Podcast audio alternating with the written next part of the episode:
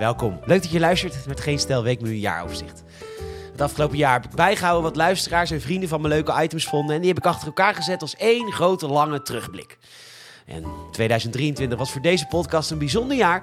Daarvoor moet ik toch even een aantal mensen bedanken. Natuurlijk iedereen bij Geen Stijl, jullie zijn echt toppers. Een bedankje voor Thomas, die de social media filmpjes maakt van delen van deze podcast. En die maken ze echt veel beter. Ik wil jullie bedanken voor het luisteren. Maar mijn grootste dank dit jaar gaat natuurlijk uit naar wat... Wat een poppetje is het ook, wat een schat. Zonder hem was ik echt helemaal niks. Dankjewel, Albert Heijn. Mocht je mij een nieuwjaarscadeau willen geven, dan kan dat met een rating in Spotify of via premium.geenstijl.nl of doneer.geenstijl.nl. Bedankt voor dit mooie jaar.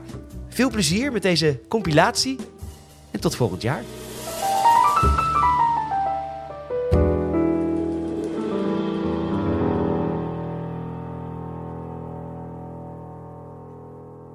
Heerlijke dag vol met nieuws uit de stad van liefde, passie, zachtheid, verdraagzaamheid en liefde. Nogmaals, liefde van liefde.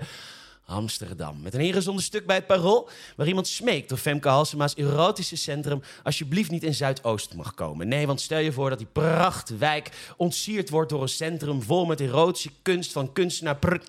waarbij vagina's beeldhouwkundig worden verbeeld als de Congolese plant Emin strophanthus. En jij loopt daar als gast, want ja, hoeren hebben klanten. Maar in Femkes erotische centrum ben je te gast. En je loopt daar met je handen op je rug de verschillende informatiebordjes te lezen. Waarbij op elk bordje wel op een bepaalde manier beschreven staat van dat ja, Democratische Republiek Congo, dat is eigenlijk helemaal geen democratie, maar dat komt toch echt door jou. Het is jouw schuld, jij witte man. En je woont in Amsterdam en je voelt schuld over wat je voorouders fout hebben gedaan. Nou, als echte Amsterdammer gaat je broekje dan toch wel wat strakker staan. Inmiddels fantaseer je al over je werk morgen waar je al je witte collega's al deze informatie zal vertellen. En dat zij zich ook echt heel erg schuldig moeten voelen. God, wat zal je deugen? En je houdt het niet meer op naar de prostituees van dienst. Of nou ja, alleen Barry is beschikbaar. Barry heet Barry, heeft een penis en is absoluut niet van plan om in transitie te gaan. Maar ze identificeert zich als vrouw. Dus jij, hetero man Amsterdammer, die hier niks van mag vinden van seksisme. Je laat je tot aan de wortel anaal misbruiken door Barry. God heb ik me zo heerlijk diep laten penetreren door een vrouw. Nou, Tijd voor de workshop Vulva boetseren met glutenvrije biologische klei van het merk Keri. Terwijl je in de Volkskrant leest dat iemand vindt dat de ambtswoning van Femke Halsema de locatie zou moeten worden van een museum voor het slavernijverdelen. Godverdomme! Dat zal ze leren op werk. Denk je nou echt dat onze burgermoeder recht heeft op die woning? Die hele grachtengordel is gebouwd op het bloed van tot slaafgemaakte. Je fantaseert over een Facebook-post. Oh nee, dat mag niet, dat is meta. Twitter. Nee, kut, dat is van Musk Mastodon dan. Ja, daar zit niemand, maar oké. Dit is een moreel punt dat ik nou eenmaal moet maken. Ik stap over mijn principes heen en ik ga posten op Facebook en Twitter. En als iemand dan ook maar één kritische vraag stelt, dan speel ik de racismekaart. Je rent terug naar Barry, want ja, normaal heb je een paar uurtjes nodig om weer op gang te komen. Maar de gedachtes des deugd laten je ballen weer volstromen met de levenselixer der verhevenheid. Barry had ook niet lang nodig. Hoe professioneel ook, kan zij ook een man met zoveel strijdvaardigheid niet lang weerstaan. Je loopt naar huis weer met je kapotte van Mo-fiets aan de hand. Terwijl je bijna omvergereden wordt door een kind van vijf op een fiets zonder vlaggetje. Maar deelgemeente Zuid die was toch bezig met een richtlijn voor ouders om de fiets van hun kinderen met een vlaggetje uit te rusten. Want slavernij en erotische centra daar gelaten. Maar dit is levensgevaarlijk. Je verzint een slogan en je hebt het meteen. Een vlag op de fiets van je kind voordat hij zei hen het met fietsen begint. Wat een slogan. Je opent je iPhone 14 Plus en je opent Twitter en je tweet meteen. En terwijl je terugsprint naar Barry voor ronde drie gaat de zon onder in de stad van liefde, deugdelijkheid en tolerantie. De Telegraaf zegt te weten dat Rutte en Hoekstra volgende week een bezoek brengen aan president Biden. Die zal verrukt zijn. Dear Mr. President of the United States, it must be a great honor for you to receive Mark Rutte as your honorary guest in the White House. In case you don't know, Prime Minister Rutte is a hero of the Netherlands, or how he calls it himself, a very cool country. Haha! and yes, we are. Because, yes, there is a food shortage in the world, but we still need to close farms because of nitrogen. And yes, asylum seekers need to sleep outside. And yes, we don't have houses for all our citizens, but god damn it, we are a cool country! Our Prime Minister is also an historian, which means that he has read a lot of stuff and he remembers it.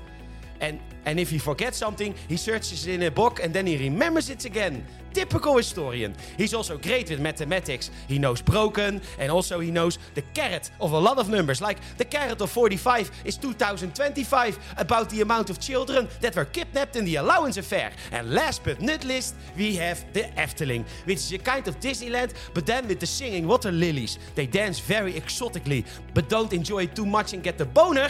They are children. And the highlight of the Efteling is Holly Bolly Gijs. He is an American because he is fat and he eats garbage all day. President Biden, enjoy our prime minister and our very cool country. Haha!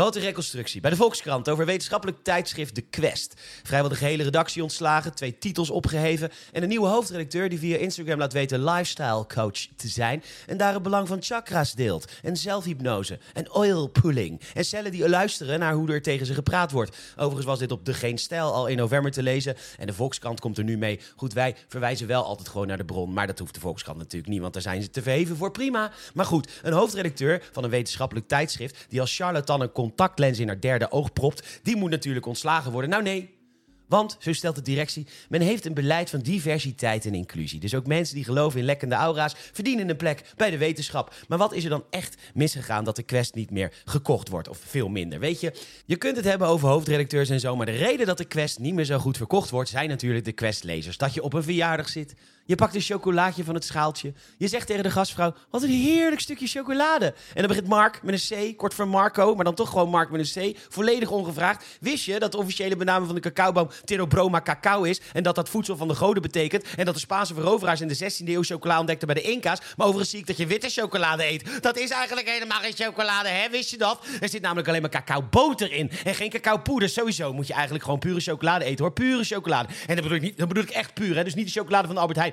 Maar echt minstens 65% cacao. Die chocolade verjongt je cellen. Is eigenlijk, ja, is praktisch broccoli. Vanwege de antioxidanten die het bevat. Grappig trouwens, Amsterdam is de grootste cacaohaven ter wereld. Dat had je natuurlijk niet verwacht, hè. En minder grappig, veel boeren krijgen niet eerlijk betaald. En dat terwijl de prijs voor cacao wereldwijd is vastgesteld. En ik zie dat je geen fair trade chocolade eet, Peter. Dus eigenlijk lijden boeren omdat jij een chocolaatje eet, hè. Kijk, ik zelf kook altijd chocolade van Tony Chocoloni. Hun puur is echt puur. En een eerlijke prijs. En dan eet je geen uitbuiting op, hè. Maar ook een heerlijke, heerlijke smaken als karamel, zeezout, melk, noga, wit framboos, biscuit, disco dip, roos framboos. Kun je gewoon eten. Kijk, mensen als Mark met een C, kort voor Marco, maar echt gewoon Mark met een C, zorgen ervoor dat steeds minder mensen de quest kopen. Want net als vele andere mensen worden Mark met een C niet meer uitgenodigd op feestjes, omdat ze altijd ongevraagd zijn. Nee, als ik een stukje witte chocolade pak en het gewoon lekker vind, dan ga ik echt niet vragen van, goh Mark met een C, vertel eens even wat leuks over dit stukje chocolade. Maar vooral vertel me even waarom ik me zo kut en laag schuldig en minderwaardig moet voelen. Mark, leg me dat eens uit. En de reden waarom steeds meer mensen dat schijfblad links laten liggen?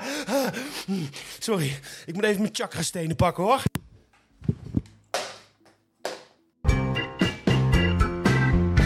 Een Uber-chauffeur zit gemiddeld 25 uur per week op de app en verdient bruto 32,32 euro per uur. Dat laat de T weten. En de Maastricht University deed er onderzoek naar. En nu werken Uber-chauffeurs als freelancers, dus ze moeten alles zelf verder betalen, hè, pensioen en zo. Maar we kunnen toch ook niet echt spreken van uitbuiting, toch? 32 euro? En toch voeren de Uber-chauffeurs in Amsterdam al wekenlang actie tegen het bedrijf. Ondertussen voert de FNV al jarenlang een juridische strijd met Uber, omdat zij vinden dat de chauffeurs gewoon in dienst moeten zijn in Uber. Ze kregen gelijk, maar het hoger beroep loopt nu. Maar als de chauffeurs van Uber in dienst zouden zijn van het bedrijf, worden het dan niet gewoon taxichauffeurs? Ik voel een cursus aankomen. Geef je nu op voor de cursus omscholing tot normale taxichauffeur. Van klantvriendelijkheid naar de nieuwe werkelijkheid. In deze drie maanden durende opleiding leren wij hoe je moet liegen over de aankomsttijd. De klant kan immers niet meekijken. Ja hoor, mevrouw, in 20 minuten staan we voor uw deur. Vervolgens leren we dat je er dan zeker drie kwartier over mag doen, zodat je tussendoor nog een andere klant van A naar B kan brengen. In week 4 van de opleiding wordt het echt spannend, want dan leren we je zo ver mogelijk om te rijden. De klant kan immers niet meekijken met zo'n vervelende app. Maar ja, hoe speel je dat je de juiste route rijdt? In verschillende rollen leren wij jou, de klant, voor te liegen met bijvoorbeeld de zinnen: Ach, mevrouwtje, het dammerak is opengebroken. Of er wordt een gebouw ontruimd waardoor wij moeten omrijden. Dat heb ik net gehoord van de politie. En als het echt moeilijk wordt, leren we de radiomethode. Ja, sorry hoor, ik hoor je niet, mevrouw, maar radio kan niet zachter. In de laatste weken leren we je dat klanten, want Uberchauffeurs hebben gasten, wij hebben klanten, niet de mogelijkheid hebben om een recensie achter te laten. Het is in het begin even wennen, maar een flesje water aanbieden of een complimentje geven of mensen zonder scheldwoorden aanspreken, dat is allemaal verleden tijd. En dat is fijn, want dan hoef je de perikelen van thuis niet achter de voordeur te houden en kun je lekker alles afreageren op de klant. En dan is het weer goed voor je mentale gesteldheid. Omscholing van Uber naar normale taxichauffeur, van klantvriendelijkheid naar nieuwe werkelijkheid, geef je nu op middels het stapbudget. Want klantvriendelijkheid is leuk, of nee, vervelend.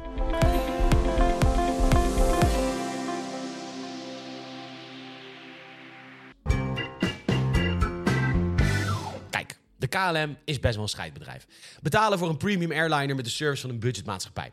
Maar ze hebben de staatssteun die ze ontvingen tijdens corona nu al terugbetaald en dat is knap. En dat mag ook wel eens gezegd worden. Ja, het kost ons als consument, joh, een paar honderd euro extra per ticket. Maar toch, KLM had er ook drugs van kunnen kopen. Maar nee, ze hebben hun schulden afgelost. Top. En nu sleept de pilotenvakbond VNV ze voor de rechter. Ja. Nou, waarom? Nou, ga ik uitleggen. Let op. Uh, de KLM wil de winstdeling die ze hun medewerkers uitkeren, willen ze van maart, die periode, willen ze van maart tot december laten lopen. Want, zeggen ze, in januari en februari kregen we nog staatssteun. En ze vinden het oneerlijk richting de belastingbetaler om ook dat mee te rekenen als de winst. Ja, dat vinden ze gewoon niet netjes en daar hebben ze natuurlijk helemaal gelijk in. Zoals ze ook tijdens de pandemie aan de piloten vroegen om 20% loon in te leveren. Ze vlogen immers lege toestellen. Nou, ook dat vochten de piloten aan en jawel, ze wonnen. Kortom, als bagagestouwer krijg je een paar lauze euro's en die komen niet in het verzet. Als je piloot bent en ongeveer 2 ton per jaar verdient, dan procedeer je op elke euro die je moet bijdragen tijdens een crisis. Altijd zeiken dat volk met geld. Wijnzuipend op je lijnvluchtje Curaçao. Gast, ik proef Kurk. Co-piloot Gerard Arends, Johan van Achter Heemstede Braakligging. Druk jij even op het knopje vliegen, landen, uitladen. Kutvolk, kunnen we lekker verder feesten. Purser, Mark Marie, passen we een paar van die geide KLM-huisjes. Ik vlieg morgen naar moslimland, dus de bols moet leeg. Cheers, stereo, wat doen. Alain laat weten dat Disney bepaalde liedjes zal aanpassen in de nieuwe versie van De Kleine Zeemermin. Zo zou Erik in het nummer Kus haar dan een beetje opdringerig zijn zonder eerst schriftelijk toestemming te vragen bij Ariel of hij haar wel een kusje mag geven. Na de boeken van Roald Dahl en Agatha Christie nu De Kleine Zeemermin en dan komt het erg dichtbij.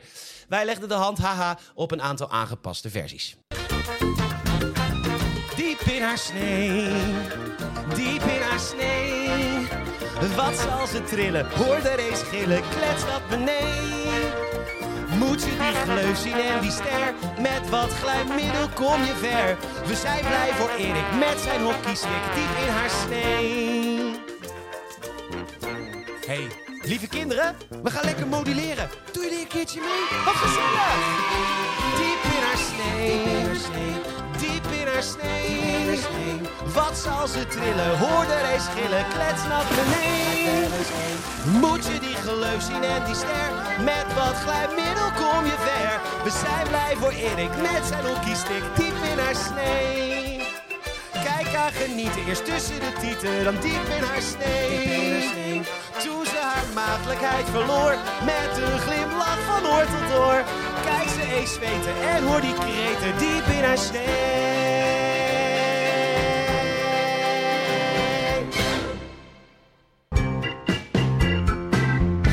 Ja hoor. Na de wolf, de lynx, de goudjakhals, de o zo poepoe poepoe die schottige wasbeer. Oh nee, dat is een invasieve exoot en mag je knallen. De wilde kat, de dijk, de strooiende bever. Komt nu de eland naar Nederland. Weet je, kijk hoe groot die beesten zijn. Dat is net een stapje onder de olifant. Kop, romp, lengte tot wel 2,90 meter, 500 tot 800 kilo zwaar en een gewei waar gemakkelijk 12 messen uitsteken. Nou, bij Ark Rewilding zijn ze blij hoor, in de Telegraaf. Zij sluiten zelfs de komst van de beer niet meer uit. Want, zo wordt vrolijk gesteld, en dit is dus echt een quote, in Roemenië eet de beer al uit de vuilnisbakken. Ja, ja, dat is dus niet oké. Kijk, Liesje, een beer eet uit onze groene bak. Schat, we moeten even een nieuw kind maken. Oké. Ja, want het is net alsof een mensenleven inmiddels minder waard is dan elk nieuw wild dier in het land. Oké, niet helemaal. Maar je krijgt vijf jaar lang gevangenisstraf als je een wolf neerschiet. 30 voor moord met voorbedachte raden. Dus je kan zes wolven poppen voor één mens. Het baart iemand van de Institute for Coexistence with Wildlife overigens wel zorgen dat de wolf inmiddels ook in woonwijken wordt gesignaleerd. Ja, vindt hij... Ja, dat vindt hij dan wel heftig, omdat er dan een subpopulatie ontstaat die niet bang is voor de mens. De oplossing? Nee, volgens deze man moet er een opgeleide wolvenwacht komen die we kunnen alarmeren en die hem dus dan uit de bebouwde kom komt jagen. Overal mensen tekort, gaan we weer mensen opleiden om te roepen. Ook leuk feitje over de wolf. Ze vinden het vooral heel erg leuk om in een keel te bijten. Oh, dat vinden ze zo lekker, dat kelenvlees. Ehm, in Slovenië, waar ze al lang last hebben van de wolf, werken de boeren mee aan een proef. Schapen krijgen een kraag om waarin twee schakelaars zitten. Zet de wolf zijn tanden in een schapenstrot, dan krijgt hij een elektrische schok van 5000 volt. En dat kost dan 15 euro. Kijk Lotte, leuke ketting. Oeps schat, we moeten weer een nieuw kind maken. Oh, Oké, nou en nu de eland dus. En nou hoor ik je vragen, is de eland gevaarlijk? Nou, dat weet ik niet. Maar eh Freek Vonk weet dat natuurlijk wel. En op zijn website is te lezen... Dit dier is niet snel agressief, behalve in het paarseizoen. Een mannetje valt er zonder pardon. Iedereen aan die er dichtbij hem komt. Hij is in zo'n geval niet alleen gevaarlijk voor wolven en herten, maar ook voor mensen. Let dus goed op. En dat komt naar Nederland. Albert Heijn, wat ben je toch ook een scheidbedrijf. Ik moet me aanmelden voor het Songfestival. Maar goed, scheidbedrijf. Maar echt, het is gewoon niet voor te stellen hoe meedogenloos een bedrijf als de Albert Heijn is. Dus eerst is daar de pandemie. Als consument kun je geen kant op. Supermarkten profiteerden. En toen kwam de oorlog met bijbehorende inflatie. Opgeteld bij de energierekening kunnen enorm veel mensen niet meer rondkomen.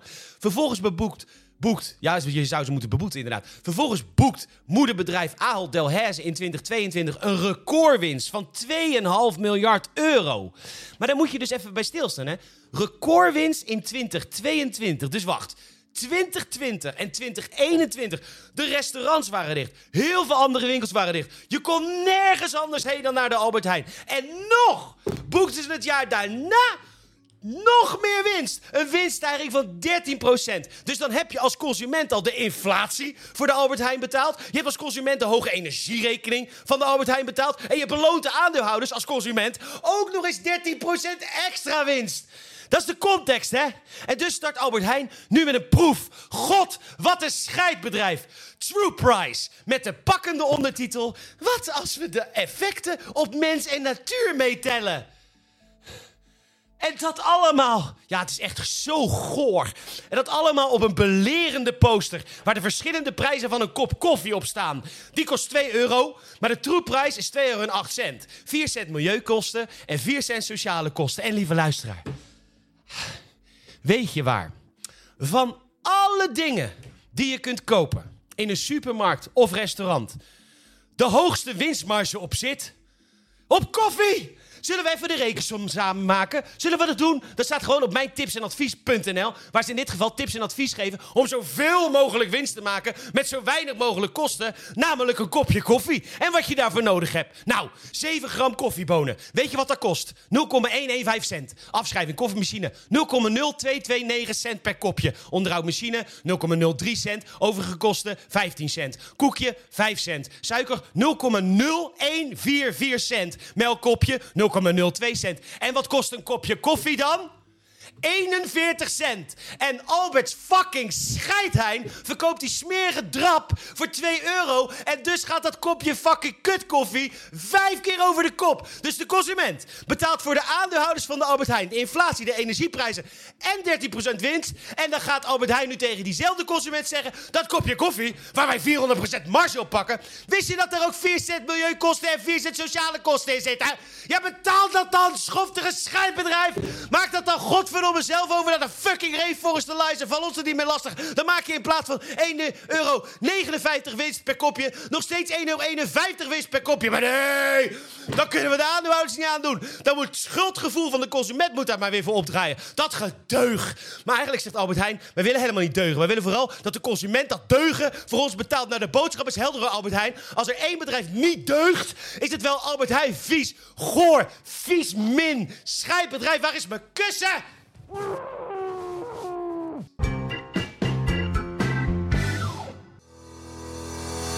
Ben jij bestand tegen falende ontslagen redacteurs die tien jaar later uit wraak hun gram komen halen bij talkshows? Ben jij bestand tegen het als levensschulp op moeten werpen ter bescherming van stagiairs? Ben jij bestand tegen het alleen al moeten kijken naar de sport schaatsen? Ben je bestand tegen het bellen met Jack van Gelder terwijl je weet dat hij in bad zit? En ben je bovendien, en dat is echt knap, bestand tegen de reportages van Joep Schreuder? Wordt nu de nieuwe hoofdredacteur van NOS Sport. Je hoeft geen seconde bezig te zijn met hoofdredactionele taken, want je bent 24 uur per dag, 7 dagen in de week bezig met het gladstrijken van allerlei relletjes en beschuldigingen. Meer dan eens van redacteurs die feedback krijgen op hun werk. Want feedback is kwetsend en feedback past dus niet meer bij NOS Sport. Wordt nu hoofdredacteur NOS Sport. Je hoeft er alleen maar voor te deugen, joh.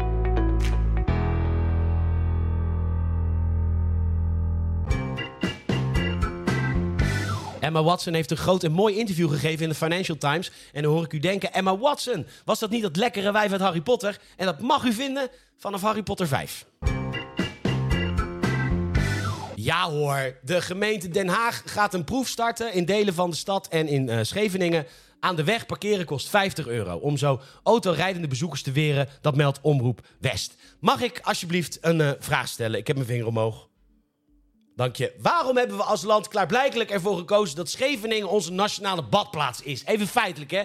Dat Koerhuis is een mooi hotel, maar al het andere omheen is toch gewoon vervelend? Ik bedoel, die pier, die valt van ellende uit elkaar. En als dat niet zo was, is dat nou echt een mooie pier? Ja, dat als je je vrienden uit het buitenland op bezoek krijgt, dat je dan die pier laat zien en zegt: Nou, this is our national pier and there's also sometimes Lego in it.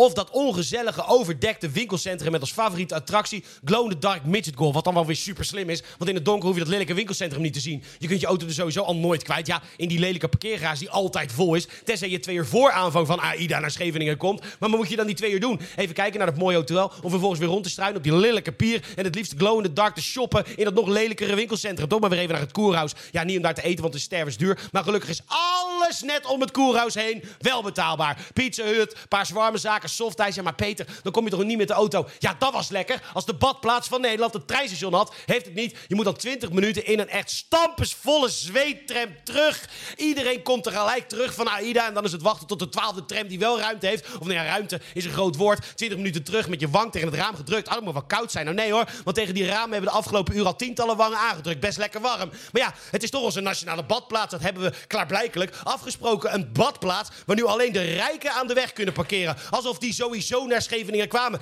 Nee, die rijden wel wat kilometers verder en gaan naar Bloemendaal of zoiets. Zonder die scheidpeer, zonder scheid go-share scooters en alleen maar fastfood. Die laten hun wagen parkeren door het koerhuis. Komen het hotel niet uit. Slapen zonsopgang op de Instagram. En de auto in zonnebaden in Vlissingen, Noordwijk, Egmond, Bergen aan Zee. Weg uit het scheidscheveningen met die hondslelijke boulevard. Wist je dat boulevard trouwens een leenwoord is uit het Frans. En dat Frankrijk dat woord al honderd jaar terug wil. Omdat in Frankrijk een boulevard een lange brede weg met rij beplante bomen in een stad betekent. En niet de betekenis die wij eraan hebben gegeven kaststuk steen naast zand. Ik was van de week even, even lekker ergens een, eh, een kopje koffie aan het doen. Uh, gewoon bij Albert Heijn. En ik zit een beetje op mijn tijdlijn op Instagram te scrollen. Kom ik een bericht tegen van Gianni Infantino. En voor de mensen die niet weten wie dit is, dames, dat is de grote baas van voetbalbond FIFA.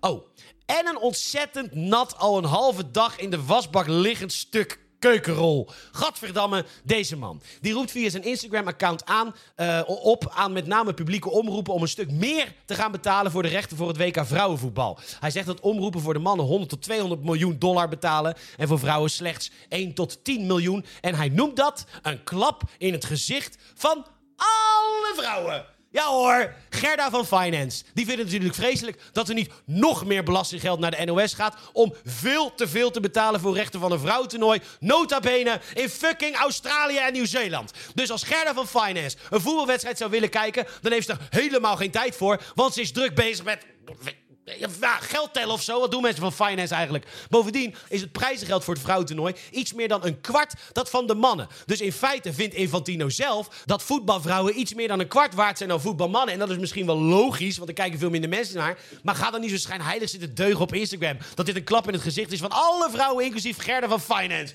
Wat denk je dat de vrouwen binnen FIFA net zoveel verdienen als Infantino zelf? Huh, Peter, werken de vrouwen voor de FIFA dan? Nou, dat was inderdaad even zoeken hoor. Maar het is gelukt om iemand te vinden Debbie Hewitt zit in het bestuur van FIFA. En denk je dat zij meer of minder dan een kwart van het salaris van Infantino verdient? Nou, ik heb geen idee wat transparantie is bij de FIFA vies woord. Maar het vermogen van deze mevrouw Hewitt wordt geschat op een miljoen. Een bedrag dat Infantino in vier maanden FIFA-werk op de bank heeft staan. Dus meneer Infantino, stel dat het lukt om Gerda van Finance te overtuigen dat meer van haar belastinggeld richting dat scheidtoernooi gaat. Denk je niet dat het een beetje zonde van het geld is? Want net als de wedstrijd tussen Nederland en Portugal echt spannend begint te worden, denkt Gerda: fuck, dit is precies het het moment dat mijn favoriete televisieprogramma op tv is. Zep! Koffietijd, een beetje gezelschap. We beginnen met een bezoekje vol nederigheid. Geen tropische sferen, geen cocktailtjes, geen geile staatssecretaris die met haar kontje tegen het kruis van een Curaçaose minister staat te bobbelingen.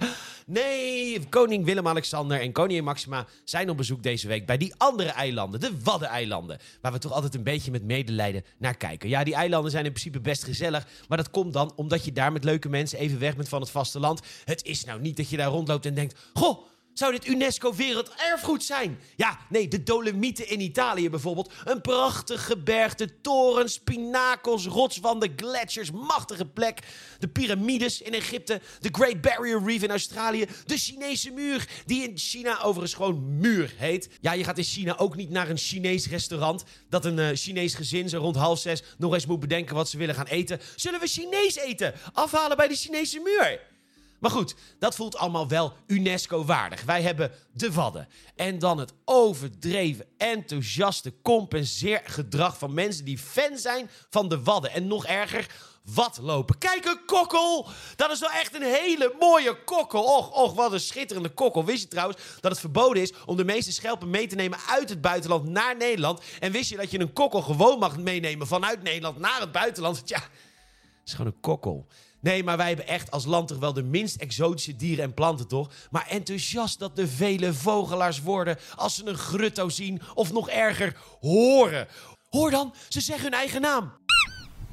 Ja hoor, dat klinkt dus echt in niks als Grutto of Utto of Rutto. Maar vogel het Nederland wordt al zo opgewonden van een levend dier in dit land... dat ze fantaseren dat hij als een soort Pikachu zijn eigen naam roept. Maar we hebben in Nederland dus echt niks en we doen maar alsof. Op één, op TripAdvisor, What to Do op Terschelling. Het Wrakkenmuseum. En er is zo'n enthousiaste museumbaas die zegt... niet te geloven hè, dat dit stuk hout van een schip is dat 100 jaar geleden is vergaan. Meneer, het is een stuk door water doordrenkt gebroken hout. Dat geloof ik prima. Nou ja, die Waddeneilanden. Daar zijn de koning en koningin deze week met het schip van prinses Beatrix, de Groene Draak. Waar ze ook op geslapen hebben, wat een hel moet zijn geweest. Want het is dus echt een heel erg klein bootje. Ja, die heeft toenmalig prinses Beatrix gekregen van het Nederlandse volk voor 18e verjaardag. Ja, die verjaardag was het Nederlandse volk helemaal vergeten. En toen keek het Nederlandse volk even in de flutcadeau, maar we vonden het onaardig om het bonnetje te vragen. La. En tada! De Groene Draak. Kijk, iedereen is. Ja, het is een beetje een moeilijk onderwerp hoor. Nee, het is geen moeilijk onderwerp. Iedereen is natuurlijk slachtoffer tegenwoordig. En ik begrijp persoonlijk uh, uh, zelf weinig van als mensen zich beledigd voelen. En dan zeggen dat ze slachtoffer zijn van iets. Dus wat er dan in feite gebeurt, hè. Er is een geluidje. Bijvoorbeeld het geluidje, ik vind jou heel stom. En dat geluidje, dat reist dan middels trilling in de lucht, zo naar iemands oor. En dat geluidje komt dan binnen, zo iemands oor, naar die persoon zijn hersenen. En die hersenen maken dan een connectie, waardoor die mensen dus denken ik ben slachtoffer van een belediging. In plaats van dat ze zeggen, nou en? En bovendien ontstaat er nogal wat inflatie op het woord slachtoffer. Ja, dat je bij een wachtkamer voor de psycholoog een slachtoffer van belediging hebt zitten en een slachtoffer van verkrachting en geweld. Ja, maar voor een persoonlijk individu kan die pijn echt net zo erg zijn. Nee! Steeds grotere groepen mensen die kunnen er gewoon niet mee omgaan dat ze iets horen of zien of ruiken. Ja, ik ruik sigarettenrook. Ik denk ja, over drie seconden weg. Ja, en ook inderdaad met dingen die ze zien. Ik ga iets voorlezen van de Commissie Ruimtelijke Kwaliteit en Monumenten. En Nederlandser dan dit kan niet. Let op. De knalgele 2 onder 1 kap is te fel en te contrasterend ten opzichte van de omgeving. Een architectonische bijzonderheid van dit pand is de symmetrie met het buurpand. Deze wordt door het sterke contrast te veel ontkend. Dit heet welstandsexces en het overkomt twee inwoners van de gemeente Hilversum omdat ze hun bloed eigenste haars geel hebben geverfd. Maar er was dus een buurman, ja, type die tijdens de corona de gemeente ging bellen omdat er in een bos klimpartijtjes waren om kinderen een beetje te vermaken. Die buurman, die heeft de kleur geel in zijn ogen gekregen. En die dacht, auw, kleur geel. Ik ga klagen bij de gemeente. Overigens was deze buurman de enige klager en direct krijgt zo'n figuur zijn zin. En wat je ook van dat lelijke gele huis vindt, want ja, die mensen zijn schat hoor, maar smaak hebben ze niet. Maar sinds wanneer is smakeloosheid iets om over te klagen? Je loopt er gewoon langs dat huis en gaat verder met je leven. Maar nee, niet die buurman. Die moest met behulp van die geile commissie ruimtelijke kwaliteit en monumenten weer even wat plezier uit iemand anders zijn leven zuigen. Ja, maar waar houdt dit op? Ik stel voor om een commissie visuele aantrekkelijkheid en smaakvolle mensen op te richten. Weet je hoeveel lelijke mensen er zijn? Dan kun je gewoon een mail sturen naar de commissie visuele aantrekkelijkheid en smaakvolle mensen. En die verbieden dan lelijke mensen. Perfect onderbouwd. De knalgele puist op uw neus is te fel en te contrasterend ten opzichte van uw wangen. Een architectonische bijzonderheid van uw hoofd is de symmetrie met uw partner. Deze wordt door de enorme puist te veel ontkend. Dit heet lelijkheidsexcess en u mag pas weer in het dorp wonen na plastische chirurgie. Dag buurman! Er is een tekenfilm voor kinderen en die heet Bluey. Ontzettend groot in Amerika. En in een van de latere afleveringen heeft de vader van Bluey een beetje moeite met zijn eigen overgewicht. En eh, ja, en hij vindt dat daarom hij meer moet sporten en gezonder moet leven. En wat denk je? De scène is aangepast. Want dit is vetshaming. En er waren mensen gekwetst. Ja, maar ja, maar overgewicht is toch gewoon een aandoening? Daar kun je toch gewoon al wat aan doen? Ja, wat ik ken zo nog wel een paar. Ja, u zegt dat dit sigaretje niet goed voor me is. Smoke shaming, ecstasy shaming. Ik ga misschien iets te vaak naar de hoeren om zonder condoom seks te hebben shaming. Oké, is misschien niet heel handig om een persoonlijk voorbeeld te noemen. Maar goed, je moet er toch niet aan denken. In Amerika gebeurt het al dat dokters niet meer mogen zeggen dat iemand te dik is. En ik word er boos van, tenzij er een liedje in start.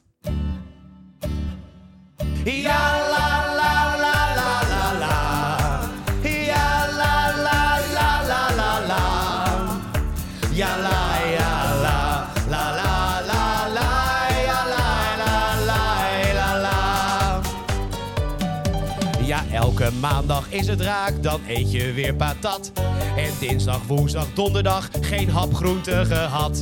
De zakken chips niet aan te slepen door Albert Heijn verzorgd. Totdat je naar de dokter moet, want vrouwlief is bezorgd. En weet je wat de dokter zei? Ja, eh, meneer, we, we, we, we hebben wat op onderzoek gedaan. En het blijkt dat uw bloeddruk, uw bloeddruk is nogal aan de hoogte. Nou ja, het valt inderdaad wel mee. Maar uw golles... Nou ja, wat, wat, wat u laatst tegen me zei over dat u wat kortademiger was... en dat u dan in die Transavia-vlucht een beetje krap zat... misschien moet u in plaats van een zak chips een keer een appel... Een banaan... Ja, weet je meneer, met je gebubbe, u bent dik en vies en lelijk en dat is gewoon een medische indicatie. En als je er niet mee eens bent, dan krijg je dan maar lekker de rambam. Met je ambities om een marathon te lopen en om een musicals te spelen. Ik bedoel, je liep op te hijgen van het loopje van de wachtkamer naar hier. Vies en goor. dik in de kist, dan heb je kansen gemist. Kijk, de huldiging van Feyenoord, die bekijk je natuurlijk op TV Rijnmond. Want dat is heerlijk. De Rotterdamse tongval wordt nergens vermeden. En de weerman staat met een Feyenoord-shirt te presenteren. En heel eerlijk, het landelijke nieuws komt ook veel beter uit de verf... als dat door een Rotterdam gepresenteerd zou worden.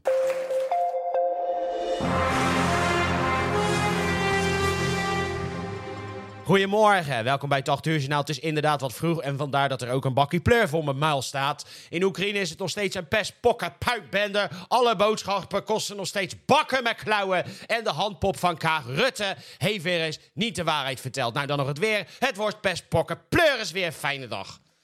Wat? Moeten we nog vijf minuten vullen? Ik heb toch alles al gezegd? Ja, wat kan mij die windrichting nou schelen? Of die pleurisregen nou tegen mijn linker of mijn rechterwang aanpleurt? Ja, ik ga alweer naar. Dag, ja, doei.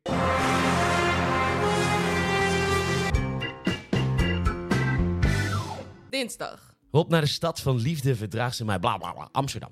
In het parool komt een 81-jarige ingenieur aan het woord. En zijn oplossing voor een verbinding over het water tussen Amsterdam Zuid en Noord. Ja, ja, ook hij zoekt naar een oplossing voor een probleem waar de oplossing van helemaal duidelijk is, namelijk een brug. Maar deze meneer is het eeuwige gepraat over bruggen helemaal zat. Het is toch verwonderlijk dat mensen in Amsterdam niet geloven in de functionaliteit van een brug. Die hele stad is bezeten door een soort van special snowflake syndroom. Want de oplossing om niet nat te worden boven water is een brug. Maar nee, eat your heart out, Golden Gate Bridge. Wat een stomme oplossing. De Rialto-brug, baba. Nee, maar eerlijk, die Tower Bridge, die is toch geweldig? Zowel zelfstandig naamwoord als als werkwoord. Nou, deze ingenieur heeft een heel ander plan. Ja hoor, hij wil een schommel over het ei. Ja, nee, oprecht. Een 175 meter hoge constructie. En dan stapt een groep mensen in op 10 meter hoogte. En dan laat de magneet los. En dan zwieper je naar de andere kant. En daar vangt de andere magneetje weer op. En het dan gek vinden dat hij nooit antwoord heeft gekregen van de gemeente voor dit plan. Die dachten echt, wat bedenkt deze seniele oude man nou weer? Er vaart namelijk, ja, moet je weten, er vaart best wel veel verkeer op dat ei. En ehm, een pont heeft, eh, en, en zelfs een kabelbaan, die hebben in ieder geval ja, een, ehm, een rem. En weet je wat ook een rem heeft? Uh, dat hefsysteem. Op weet ik veel. Een brug misschien. Wist je dat door de plaats Boskoop de Gouwe stroomt en dat daar gewoon een brug overheen ligt? Ja, en dat is slechts nou, een van de voorbeelden van alle plaatsen in de wereld. En wist je dat er echt alleen maar in Amsterdam wordt nagedacht over kabelbanen en schommels? Bouwen een brug! Een lezersvraag bij het Algemeen Dagblad. Is het raar dat ik orale seks fijner vind dan penetratie? Nee, lieve meid, dat is helemaal niet raar. Wat wel een beetje vreemd is, is dat je de vraag stelt aan een krant. Een artikel in de Telegraaf vandaag over het Low Food Symposium. Dat wordt georganiseerd door Michelin-sterrenchef Joris Beidendijk. De centrale vraag van het symposium is hoe je op een duurzame manier kunt koken. En ook ik draag graag mijn steentje bij aan een betere wereld. Dus ik was ook wel benieuwd naar welke ingrediënten ik mag gebruiken om lekker te koken.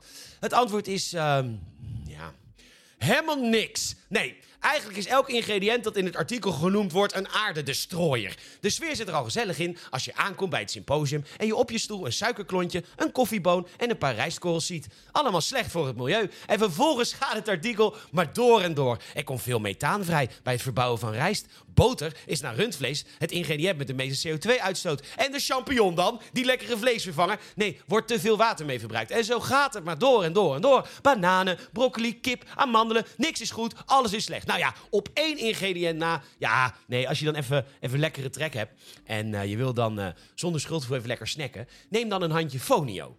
Ja, dat is een graansoort. En waar haal je dat dan, Peter? Gewoon bij Albert Heijn? Nou, nee, bij de Fulani-stam in West-Afrika. Tenminste, daar haalt chefkok Fatmata Binta haar foniograan vandaan. Ja, sorry hoor, luisteraar. En Microsoft Word, die een rood streepje onder het woord fonio zet. Iedereen hoort natuurlijk te weten dat dit een graan is die met weinig water groeit in zandgrond. Nou, op naar de Fulani-stam dan maar. Die leven als nomaden in onder andere Cameroen. Gelukkig kun je er met Turkish Airlines heen. Ja, eerst van Amsterdam naar Istanbul en vervolgens naar de Cameroense hoofdstad Yaoundé te vliegen. Nou, auto huren op zoek naar die stam. Ach, daar zijn ze. Ik hoor, wat hoor ik nou? Wat heerlijk. Wereldmuziek, cultuur. Oh, ze hebben hier ook al de autotune ontdekt hoor ik. Wat een heerlijke tropische muziek. Hallo stamhoofd. Nou, doe mij maar een pina colada. Oh, dat mag niet. Nou, doe dan maar wat graan. Vervolgens naar het vliegveld terug, huurauto inleveren, vliegen terug. En dan heb je inmiddels een kleine 900 kilo CO2 uitgestoten. Kun je in principe 37,5 kilo rundvlees van eten. Maar goed, we kunnen weer lekker deugen. Het AD kopt. Peuters die weglopen of vallen. Klachten over kinderopvang verdriedubbeld. En vervolgens zeggen belangenorganisaties en experts dat ze zich zorgen maken. Tegen die experts wil ik graag zeggen: maak je vooral geen zorgen. Peuters vallen nou eenmaal. Maar wat is er dan de afgelopen jaren wel veranderd? Dat zijn de ouders. Die hun kroost zien waar het door Gods gezonde afgezanten van Jezus Christus. Als Vlinder Jezebel één keer met een piepklein blauw plekje thuis komt, dan hangen die al aan de lijn alsof de medewerker van de kinderopvang arme Vlinder Jezebel mishandeld heeft. De ouders van nu. Met God, wat is mijn kleine toch eigenlijk slim hè? En we kan zoveel woordjes zeggen, wat is al goed te rekenen? En was mijn kind eigenlijk altijd lief hè? Ja, totdat er lockdowns er waren. Toen kwamen de ouders van nu er pas echt achter hoe vreselijk het is om in de kinderopvang te werken of in het onderwijs. Toen begonnen de ouders te zaniken over de kinderen thuis. Van, wat is het toch eigenlijk zwaar met een paar van die coaches de hele dag om je heen. Maar wacht maar totdat zoontje Vlinder Jezebel en dochter Boy een studieadvies lager dan anteneem krijgen straks. Dan is het met hoge poten naar de directie van de school. Want mijn kind is zo slim en zo knap en zo makkelijk in de omgang. En hen loopt ver voor op de klasgenootjes. Weet je, ouders van nu, buiten het feit dat jouw DNA echt niet zo bijzonder is dat de aarde nog een exemplaar van jou nodig heeft. Met je leisure studies en vrije tijdsmanagement gelul. Vang je kind gewoon lekker zelf op. Dan ging dus zo goed tijdens de lockdowns. De grootste van dit hele verhaal zijn trouwens je eigen kinderen. Die dankzij jouw pamperopvoeding van als je iets maar heel graag wil, dan komt het wel goed hoor. Totaal geen weerbaarheid kennen op helemaal niks. En daarom zitten zoveel kinderen gestrest thuis. Omdat ze hun hele leven voorgelogen zijn over hoe bijzonder en hoe speciaal ze zijn. Dat zijn ze niet. Het zijn gewoon mensen. En dat had je vlinder Jezebel vanaf dag 1 moeten vertellen. Maar nee, die wolk van een baby. God, wat goed hè, dat ze nu al vijf woordjes kan. Weet je, jezelf voorplanten is absoluut niet bijzonder. Kakkerlakken kunnen het ook. En dankzij al dat geromantiseerde opvoedkundig zwak geblabla... gun je veel van die kinderen inmiddels geen goede opvang meer. Maar ideetje postnatale abortus. De kloof tussen Randstad en ja, de rest wordt weer eens pijnlijk zichtbaar als de voortgangstoets, voorheen CITO-toets, gepland wordt in de eerste twee weken van februari van volgend jaar. Ja, hallo, vastelavond, carnaval, dat is gewoon dom. Al is het ook wel naïef om te denken dat Brabantse en Limburgse jongeren die toetsweken sowieso al nuchter doorkomen.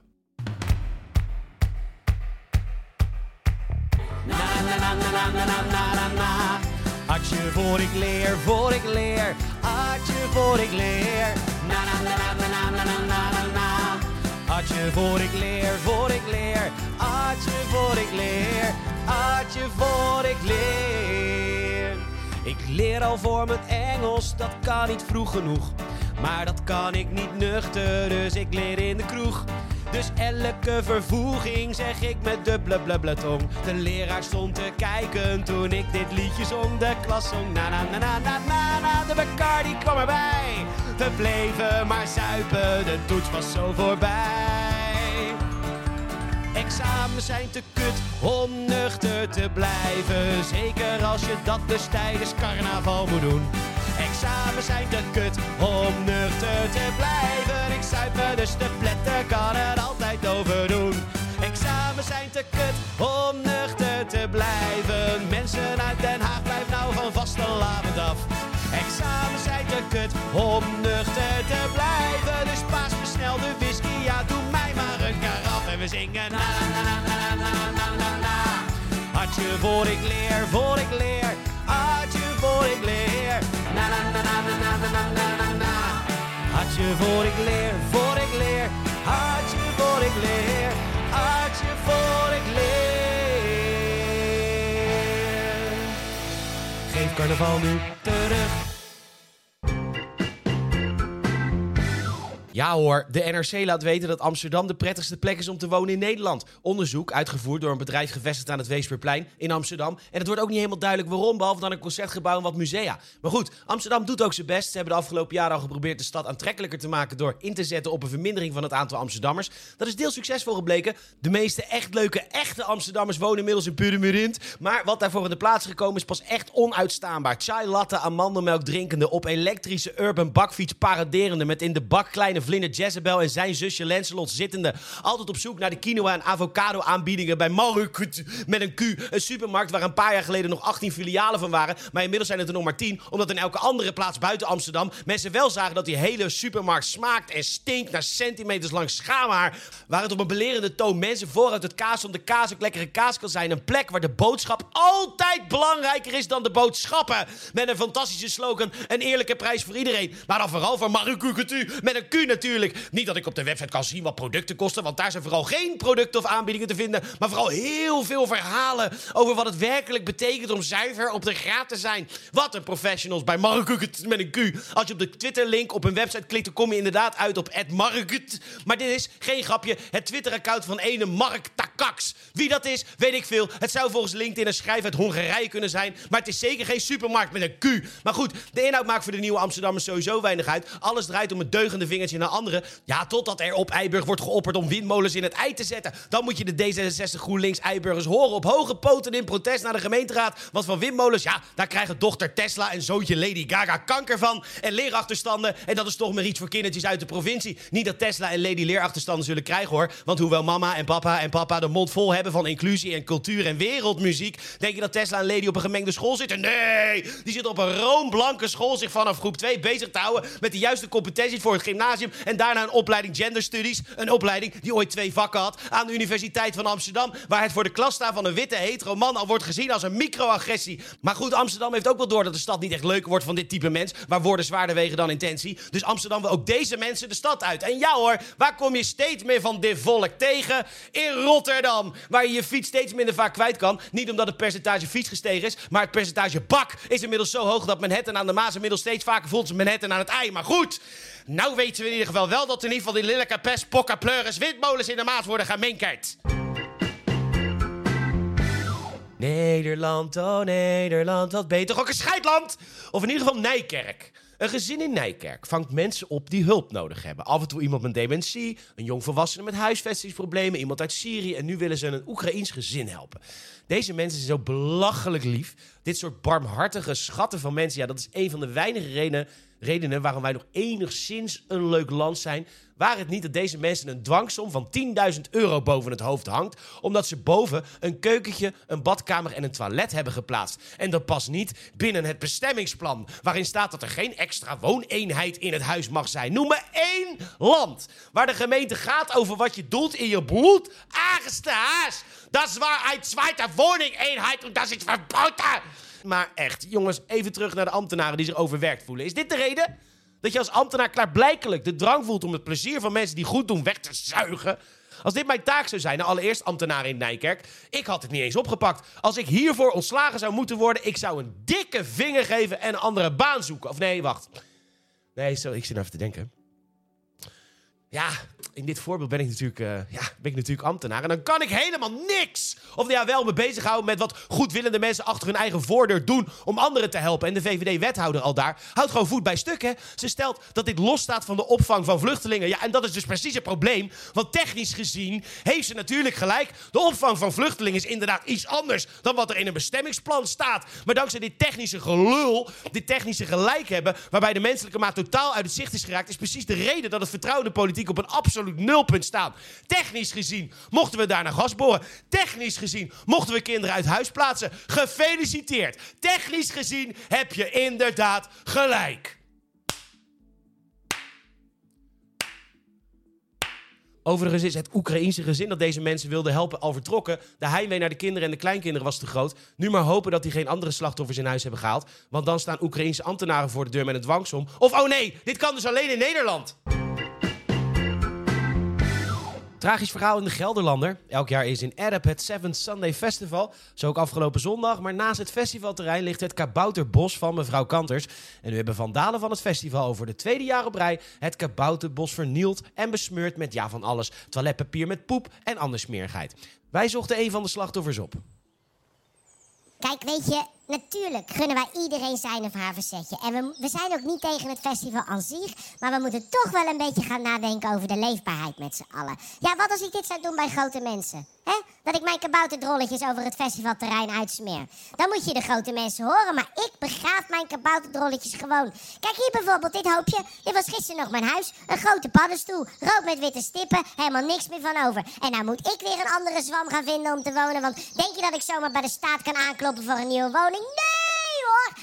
Lange wachtlijsten, ja. En ik zal het maar eerlijk zeggen, voor een groot deel krijgen immigratiekabouters eerder een huis dan wij. En ik wil niet zeggen dat we geen vluchtelingen moeten opnemen, maar we kunnen niet voor elke oorlog en elk conflict iedereen maar opvangen. Hier twee kilometer vandaan is een heel paddenstoelendorp opgetuigd, omdat wat smurfen ruzie hebben met Gargamel. Dan denk ik, ja dat is prima, maar ze geven wel overlast met hun harde muziek. Nou ja, nou de hoor ze, hoor daar komen ze weer langs. Hé, hey, het is En dan ben ik er nog goed vanaf gekomen, hè, zonder kleerscheuren. Kijk, mijn buurman, Kabouter van Velsen, die is altijd zo trots met een kruiwagentje in de weer. En wat denk je? Dat kruiwagentje is gewoon kapot gemaakt. Ja, het zijn roogvuile kankerlaars die dat doen. Hier nog een stukje poep op mijn arm. En zo gaat het maar in dit land. Toeslagen affaire, Groningen, kabouterbossen. Dan gaat het naartoe in dit land. Je stopt de opnames maar even, sorry. Ik kan het niet.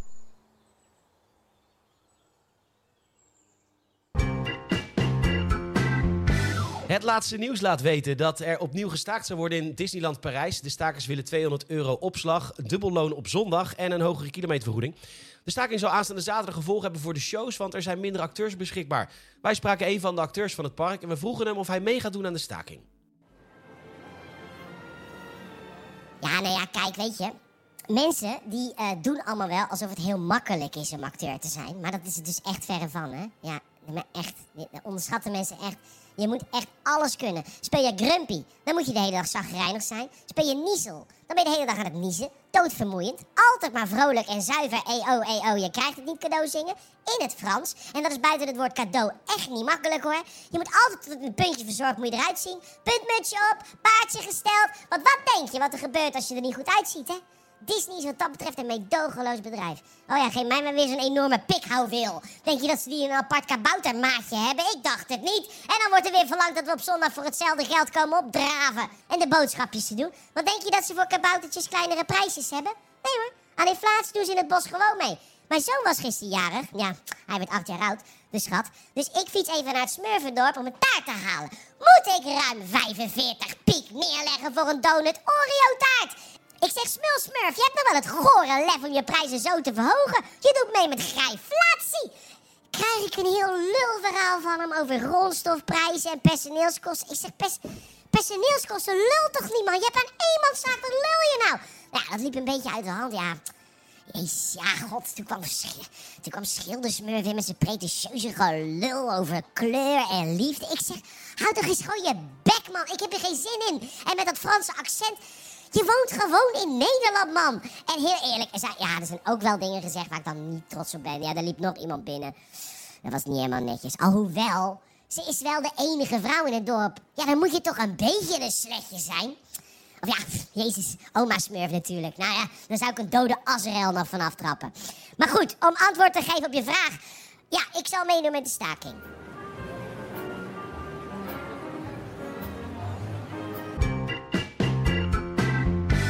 Tweede Kamervoorzitter Vera Bergkamp is het spuugzat. Dat gedreig op Twitter. En dus heeft ze de stoute schoen aangetrokken en heeft ze Twitter een brief gestuurd. Dat zal ze leren. Dear Mr. Musk, my name is Vera Mountainkamp, chairman of the second room in the Netherlands. We are so tired of the threats. Threats left, threats right. It pulls the blood under your nails off. And I don't want to hunt you on the closet whore, but it sits me till there. I mean, I'm doing my best because who does good meets good, but you are walking the sides of it. So please, Mr. Musk, stop the wappies.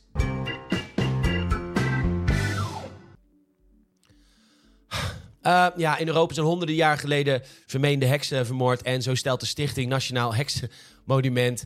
Dat laat nog steeds sporen na in de vrouw van nu.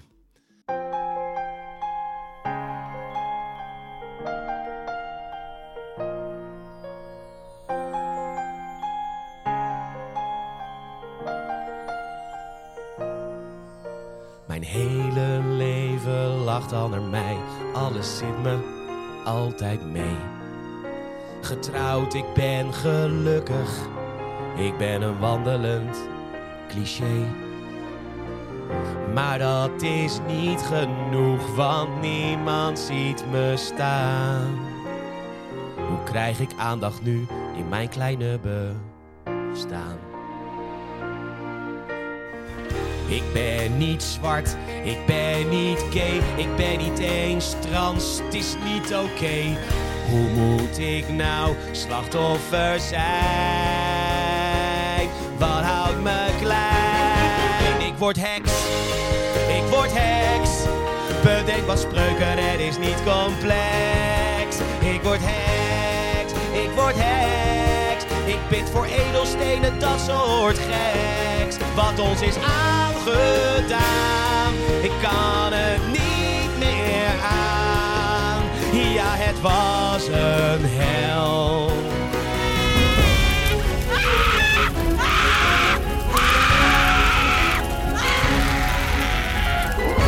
Was misschien dan wel 400 jaar geleden. Ik draag de pijn nog steeds elke dag van de week met me mee. Wat ons is aangedaan mag nooit vergeten zijn. Ik heb nog nachtmerries, ondraaglijke pijn.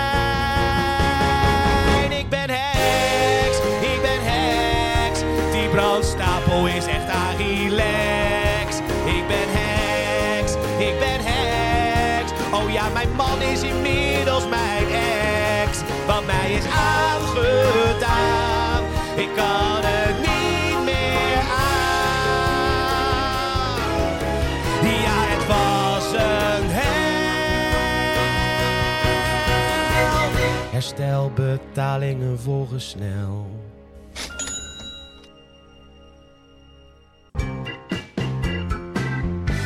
Bij het AD komen Anne en Ilja aan het woord, want zij maken kunstwerken van moederkoeken of plus, placenta.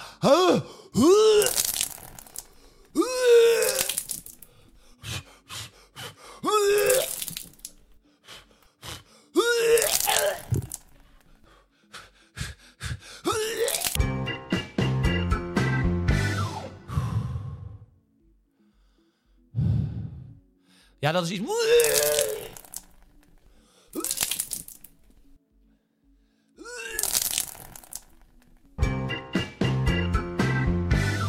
Ja, dit is dus iets wat ik nooit begrepen heb. De commotie tijdens de Olympische Spelen van Rio de Janeiro. Dat sporters, zodra ze werden uitgeschakeld, het Olympische dorp moesten verlaten. Dat zal in 2024 in Parijs ook na twee dagen moeten. En dat lijkt mij volkomen logisch. Ten eerste, het is gewoon je werk. Is je werk klaar, dan ga je naar huis. En als je wil blijven, neem je vakantie en boek je lekker een hotel. Daarnaast is dat hele Olympische dorp natuurlijk één groot sekspaleis. En dat wordt nog erger als de sporters zijn uitgeschakeld blijven. Het is daar gangbang op gangbang. Want je zit in een dorp waarbij iedereen jong is en een lekker lichaam heeft. Ja, Ja, op de sporters van de schietsport na dan. Maar ja, die hebben een gun. Dus probeer maar nee te zeggen. We snappen de behoefte voor die after-sex party na uitschakeling wel. Maar trouwens, ik zit trouwens net te denken. Je zou maar per ongeluk als gast inchecken daar. Wat heerlijk dat u voor ons hotel heeft gekozen. Nu hebben we toevallig een paar Olympische sporters die ook bij ons verblijven. Dus we moeten wel een beetje stil zijn. Ze zijn aan het rusten. We zijn er, de vierde verdieping. Ja, we moeten dus echt heel stil zijn, hè? Hier is uw kamer. Veel plezier.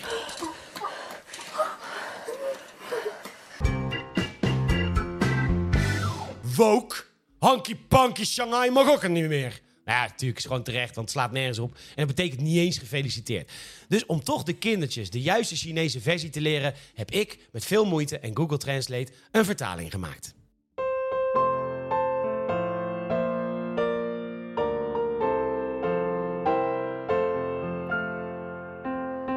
Konsi. Konsi. Konsi. Bari. Konsi.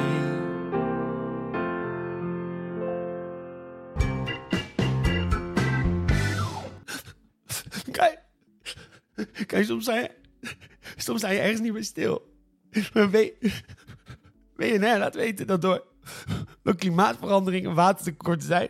En nu, nu waarschuwt het bedrijf Daiko dat het door dit watertekort steeds moeilijker wordt om drankjes te maken.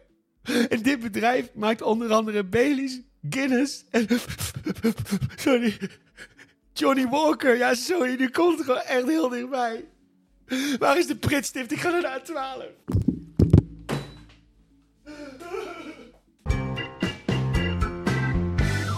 Vrijdag. Het jaarlijkse handboogschiet-evenement bij Kasteel Doorwerth gaat niet door. Ze schieten daar op 3D-fomen nepdieren. En er kwamen klachten dat ze te veel op echte dieren zouden lijken. En dus heeft het evenemententerrein het afgeblazen. En dan met zo'n houding van... ja, er kwamen een paar klachten binnen. Kunnen wij er wat aan doen? Net als BNN Vara. Ja, er kwamen klachten. Kunnen wij er wat aan doen? Nou ja, dat kan je dus wel. Er komt een klacht. Je leest de klacht. De klacht is totaal onzin. En dan zeg je nee! Maar goed, wij doen aan wederhoor en spraken één van de klagers. Ja, Sven, daar lig je dan. In het kabouterziekenhuisje. Met een pijl door het knietje. Nou ja, wat is er gebeurd? nou, ehm, nou, ik loop dus door het bos. En dan moet je weten, ik ben dus echt gek op alle juice hier in de buurt. Ja, daar ga ik echt prat op. Dus ik zie opeens de koning van de juice, meneer de uil. Dus ik loop op meneer de uil af en dan zeg. Na, na, na, na, na, na, na, na, na. Is dat nou meneer de uil? Meneer de uil! Meneer de uil! Ja, hé. Hey, en nou niet gaan zeggen dat ik moet wachten op de nieuwe Fabeltjeskrant. Want ik wil het nu wel echt even weten. Is het echt zo dat Loïke de Vos een vies vingertje heeft gehaald bij Truus de Mier? Ik sprak namelijk Harry Lepelaar bij de Wereldwinkel en die heeft Truus al dagen niet gezien. Ze zou zich schamen omdat ze zou zijn vreemd geweest. Terwijl dan denk ik, joh Truus, je bent ook maar een mier. Dat kan er best een keertje overkomen. En ik bedoel, ik, ja, je kan de scoop een beetje voor jezelf houden. En ik snap ook wel dat Knutselsmurf een pagina grote advertentie heeft ingekocht. Ja, ja, meneer de L. Ik snap dat geld niet stinkt. Maar nu lijkt u wel een beetje dolfje geldwolfje. Ja, ik wil weten of ik, of ik Truus kan... Ah! Godverdomme! Kank, godvertiefes, kanker, tyfus, tering, kutzooi. Nou, en de rest is geschiedenis. Lig ik er weer een paar weken af, omdat de grote mensen een namaakuil in het bos hebben gezet die sprekend leek op meneer de uil. Oh ja, trouwens, die roddel over Truus de Mier, die blijkt dus niet te kloppen. Ze is gewoon ziek. Ik lees trouwens wel over een groot schandaal bij The Voice of Kabouterbos. Maar ja, ik heb Ali de Beer nooit gemogen.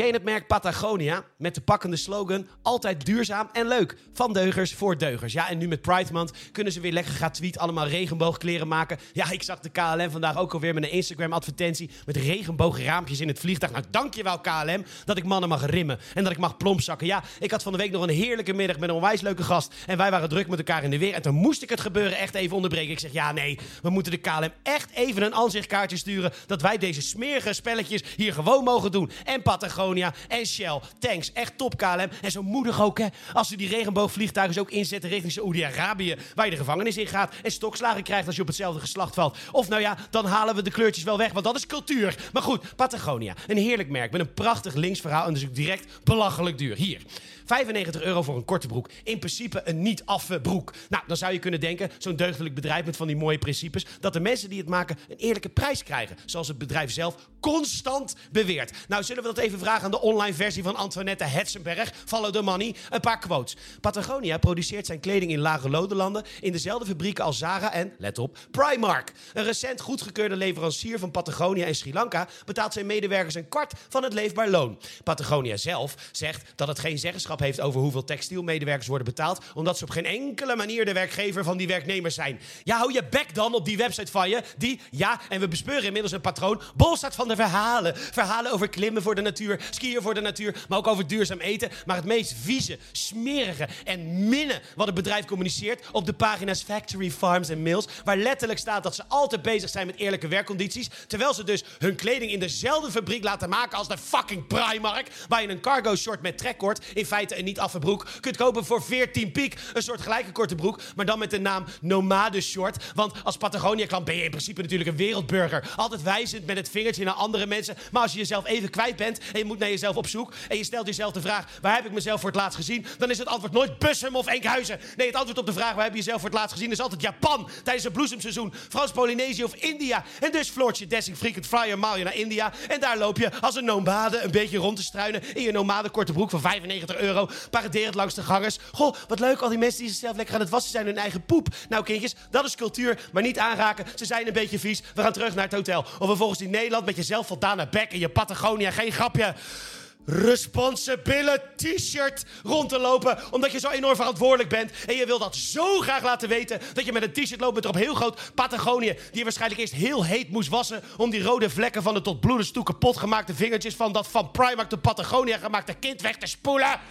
Ja, was maar hoor. Was maar in onschuld met je principes en je gedeug richting de mensen die shoppen bij de Primark. Die zelf ook heus wel weten dat die kleding wel heel goedkoop is. Maar ja, we komen al zo moeilijk rond. En die mensen dromen ervan om ooit genoeg geld te hebben om Patagonia kleding te kopen. Nou, één troost, dat hoef je dus nooit meer te doen. Want inmiddels heeft Patagonia een nieuwe slogan. Deug is leuk, lieg is beter. Het Leids Dagblad doet wel even onderzoek naar studentenvereniging Minerva. En het zal je niet verbazen, de cultuur al daar is nog steeds verziekt. En ik heb opeens zin in muziek. Kinderen voor kinderen van voor mijn tijd. Wat leuk!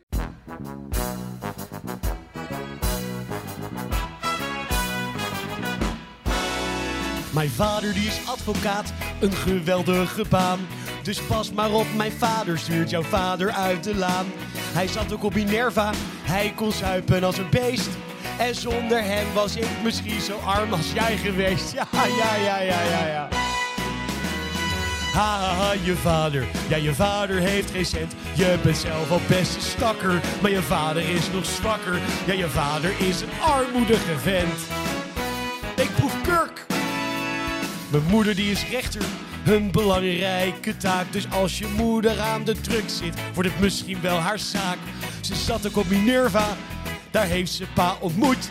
Maar pas nadat het hele korps haar sperma had gevoed. Ja, ja, ja, ja, ja.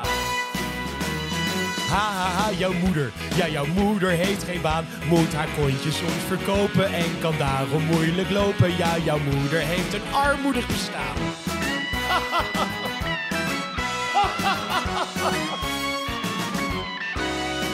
En dan is het nu mijn beurt.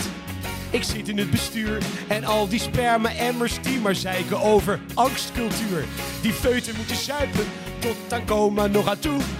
En daarna in de doofpot dat gelul over me toe. Bla bla bla bla bla. Ha, ha, het is prima. Ja, het is prima als het is. Beetje feuten lopen neuken. Druk maar uit op haar die peuken. Ja, het is prima, anders zuip je. Maar mijn pis. Super. Goed gewerkt, jongens. Heerlijk. De SP en de SGP starten een war on, war on cash, al dus de NOS. En dat is maar goed ook, want in steeds meer winkels wordt geen contant geld meer geaccepteerd. Meestal wel winkels waar je mij niet zal vinden, want meestal worden cashvrije winkels gerund door mensen met een naam als Bente of Sander of Fleur, die dan vervolgens koffie verkopen met een verhaal. Ja joh, dat ze me precies weten vertellen dat de bonen voor deze rode kersen en caramel slow brew coffee eh, zijn geplukt door iemand die Arlo heet, in een plaatsje Utinga in Brazilië woont en een vrouw en vier kinderen heeft. Wacht, hè? Ik ken die hele Arlo niet en ik mag hem volgens mij ook niet. Want 6 euro voor een bak koffie. Jullie zijn allemaal dieven. Of probeer anders even iets anders. Ja, helemaal zelf bedacht door Bente. De Choco Chino. Met, als je het bord achter Bente mag geloven, een funkiness score van 5 uit 5. Want het is met chocolademelk in plaats van melk. En met anijspoeder in plaats van cacaopoeder inclusief. En dat is dan weer Sanders' specialiteit. Een figuurtje. Of nee, latte art. Met een glimlachend zonnetje. Inmiddels denk ik erover na om aangifte te doen. Als Fleur bij de kassa met droge ogen vertelt dat deze uitvinding van Bente 7,50 euro kost. Ik pak een tientje en met alles wat ik in me heb de grote glazen pot met verdacht veel vijfjes erin. Want dan mag Kersenbeest weer wel met erop de tekst: Wij delen de fooi met Arlo. Ze ziet mijn briefje van 10 in de hand en ze kijkt me na alsof ik leper heb en dat hand met dat tientje elk moment op de grond kan vallen. Wij accepteren geen cash, meneer. Wie gebruikt dat nou nog? Nou, Fleur. Wat dacht je van ouderen? Of mensen met een beperking? Of mensen die moeilijk rond kunnen komen? Rond kunnen komen? En cash is voor hun de manier om het allemaal een beetje overzichtelijk te houden. Bente valt bijna flauw en zegt: Wie zijn die mensen? Nou, gewoon ook mensen. Alhoewel, ik betwijfel dat deze mensen zo'n walgelijk bordje als dat ding daar. Sander kijkt naar het bordje en begint te citeren. In dit huis hebben we plezier. Maken we fouten, zeggen we sorry. Hou je bek, Sander! Ik scheur het tientje in vieren, zodat Sander en Fleur en Bente en fucking Arlo het lekker kunnen verdelen. En ben zielend de winkel uit. Scheld het op dat ik zo dom ben geweest een winkel binnen te stappen. Waar je een etalage in een fiets hangt met een briefje erbij. Uit de gracht krijgt het tweede leven bij ons. Ik moet ontspannen. En dat kan ik altijd bij de film. De nieuwe Spider-Man. Vet. Ik loop de bioscoop binnen. Sorry meneer, we accepteren geen cash. En bovendien draait Spinnerman hier niet. We zijn geen bioscoop, zijn een filmhuis. We hebben een hele mooie Poolse film over een bietenboer in de Poznan-regio in Polen. Hou je bek, Sander! Nou ja, bijna goed, meneer. Het is Xander. Xander. Niet dat het mij een flikker interesseert, maar deze Spider-Man is van kleur. De vorige film was fantastisch en deze schijnt nog beter te zijn. En deugdtypes als jij zouden met deze film moeten paraderen, wandelend zak hooi. Ik geef hem met 50 je wat ik in mijn hand had, want dat is wat je tegenwoordig wel nodig hebt in de bios. Ik gooi het in zijn gezicht, ik zeg, hier, nu hebben we het inkomen van die Poolse filmmaker verdubbeld en ben verder. Lang vrouw lang, kerst moet blijven in Nederland en ik moet wegblijven uit Amsterdam. Seks met een dood persoon wordt strafbaar bij de NOS. Best vreemd dat necrofilie nu nog niet strafbaar is. Maar ik ga nog snel even het lijk van Tineke de Nooi neuken. Wacht, leeft hij nog? De NOS laat weten dat Transavia een boete krijgt... omdat het stagiairs volwaardig liet werken. Nou, Transavia, dat verbaast ons nou echt helemaal niks. Goedemorgen. Welkom op de vlug HV 5034 van Rotterdam naar Kos. Ik ben uw, ja, nee, niet uw opnieuw purser. Nee, purser Bas zit in de cockpit te flikvlooien met de piloot. Of nee, de gezagsvoerder Floris Jan Jelle achter de bos Flepperstein. Het heet niet voor niks cockpit, dus dan moet ik maar stagiair Gerben. U hebt het misschien bij binnenkomst al kennen ruiken, maar mijn collega stagiair Eline is al druk bezig in de weer met verschillende happies. De frituur staat voor u klaar met heerlijke patatfriet met mayo, een slaslik of cito-stick. En tegenwoordig minkeren wij die sausijzenbroodjes er ook in voor die stevige pijt. We hopen dat u een fijne vlucht gaat hebben. Wacht, hè? Veiligheidsprocedure? Dat ken ik helemaal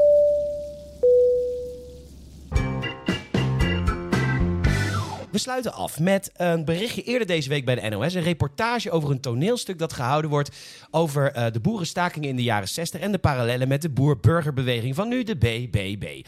Een toneelstuk. En dat vind ik prachtig, want ik zou zelf nooit voor iets, iets wat meer dramatisch kiezen als bijvoorbeeld BBB de musical.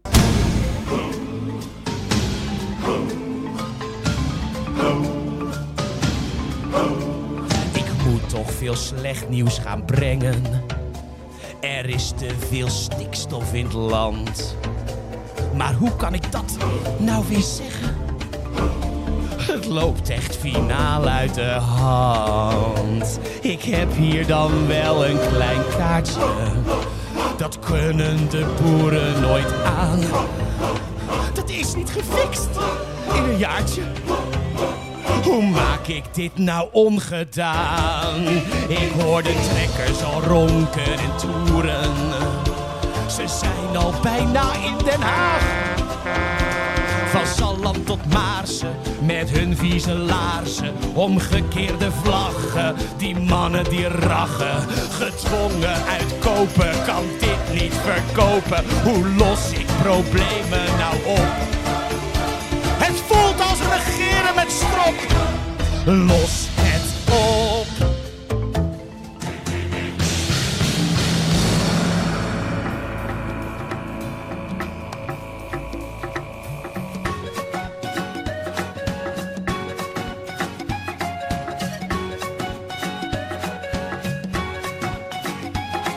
Het wachten heeft wat lang geduurd, maar de verkiezingen zijn hier. Je denkt toch niet dat mensen echt gaan stemmen op die klier? We kunnen het proberen, toch geef toch een steuntje in de rug. En als bedankje naar het land, dan draaien wij die vlaggen terug. Nou, denk maar niet dat die boerin slash PR-dame ooit kan winnen, hoor. Ja, mijn stem gaat echt naar Caroline. Ja hoor, als jij je stem wilt weggooien, ik vind het helemaal prima. Niemand zegt stoppen. Hé, hey, stop eens even. Niemand verheven. Wat doe je het te groot? Enige motto. Leven laten leven. Na regen komt dan zonneschijn. Ja, en wij dan in de rotstad? Dat komt allemaal door Caroline. Zeg, eh, wist je dat het boerenbestand slechts 1% is van het electoraat? Denk je nou echt dat meer mensen dan die paar boeren op haar gaan stemmen? Of je nu in Friesland... Waar? Of je nu in Zeeland... Wie komt daar ooit? Elke provincie denkbaar BBB de winnaar. We pakken het stemrecht af. Oude partijen gaven haar geen cent. Ze is voor boeren een natuurtalent. Ze wordt nog eens minister-president. Want na regen komt toch zonneschijn. Ja, maar verander de klimaatverandering. Regen komt toch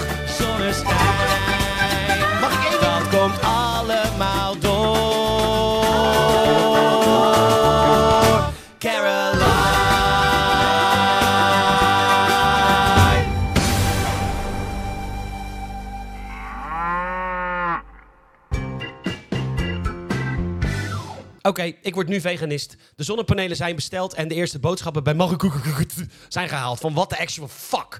Weet je wat het probleem is met Australië? Ja, het is een prachtig land verder hoor.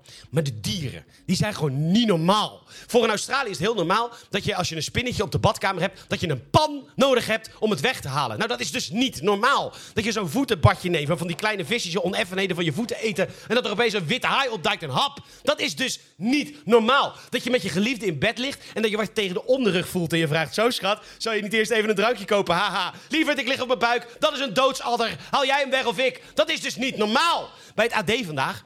Beet, valse weduwe spin kan ernstige gevolgen hebben. Spin rukt op in Nederland.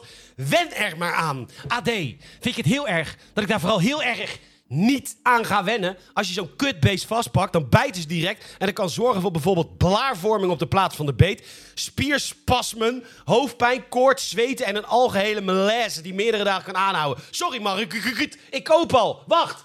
Drie piek voor 125 gram olijven. Jullie zijn dieven. We sluiten af met het verhaal eerder deze week over het drama bij het programma Op 1. Ja, BNN-Vara stapt uit de talkshow waarschijnlijk omdat iemand die wit is, sprak. En de Volkskrant rept alweer over onveilige werksfeer. Ja hoor, Volkskrant, NRC, BNN. Die term is inmiddels ook niet enorm onderhevig aan inflatie hoor. Jezus. Maar goed, hoe dit allemaal tot stand is gekomen, je hoort het natuurlijk in Op 1 de musical. Is het niet een enorm goed idee om een talkshow te maken op de publieke omroep, maar die laten we dan samenstellen door verschillende omroepen? Ah, dat wordt vast een succes en absoluut geen ruzie. Het zijn immers volwassenen en zeer goed betaalde mensen. Er komt een nieuwe talkshow. Met WNL, BNN, VARA. Vooruit de christenen mogen dan ook wel hun zegje doen. Het programma heet dan op één. Met gasten en een publiek. Oh nee, dan niet, want dat is het volk. En dat zien we liever niet bij BNN. dulden we geen tegengeluid. Want we zijn inclusief en positief. Zolang je maar precies hetzelfde denkt. Graven we zelf ons eigen graf. Met dat vingergewijs vanuit ons paradijs. Op iedereen die net iets anders Kun jij misschien een voorbeeld geven? Oké, dan Richard de Mos. De rechter deed die dag uitspraak. Hij zat bij Vandaag Inside die avond op één had afgebeld. Bij BNN. Wat een bizarre omroep. Gaat het alleen Hoe om moet dit nou weer verder? Het is wat ongescheld van ons belastinggeld. De bezem kan wel door dan bij BNN. Vroeger was niet alles beter. Weet je nog dat ja, je dat grappen mocht maken? De omroep van Bart de Graaf is nu zo woke en braaf. Inclusie sluit bij BNN juist uit. Dus vroeg of laat, maar liever vroeg. Het komt dichterbij, al een keer gebeurd. En BNN cancelt zichzelf.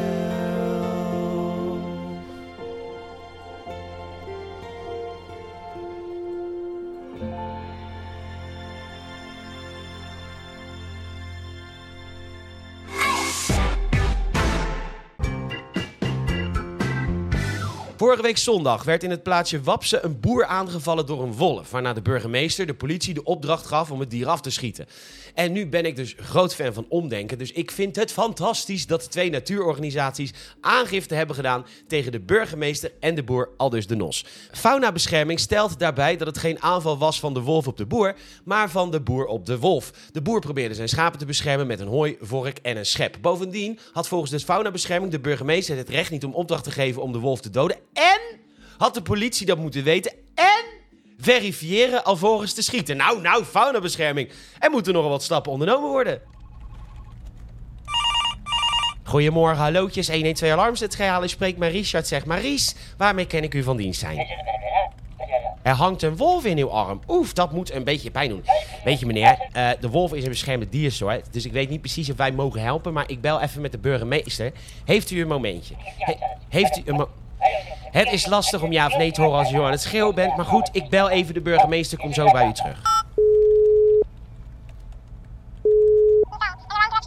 Els, weet jij misschien wie de burgemeester van Waps is? Nee, meid, ik had er zelf ook nog nooit voor gehoord. Ja, kun je het even aan Wiebe vragen? Die komt toch uit Friesland? Wacht, komt Wiebe uit Drenthe? Oh, Wapsen ligt in Drenthe. Ach, Els, heb je het gewikipediaat? Hoe heet die burgemeester? Burgemeester Jager? Je maakt een grapje, wat een leuke naam voor deze situatie zegt. Hey, trouwens, Els, één ding. Ik moet deze week wel even afzeggen voor die buddypump.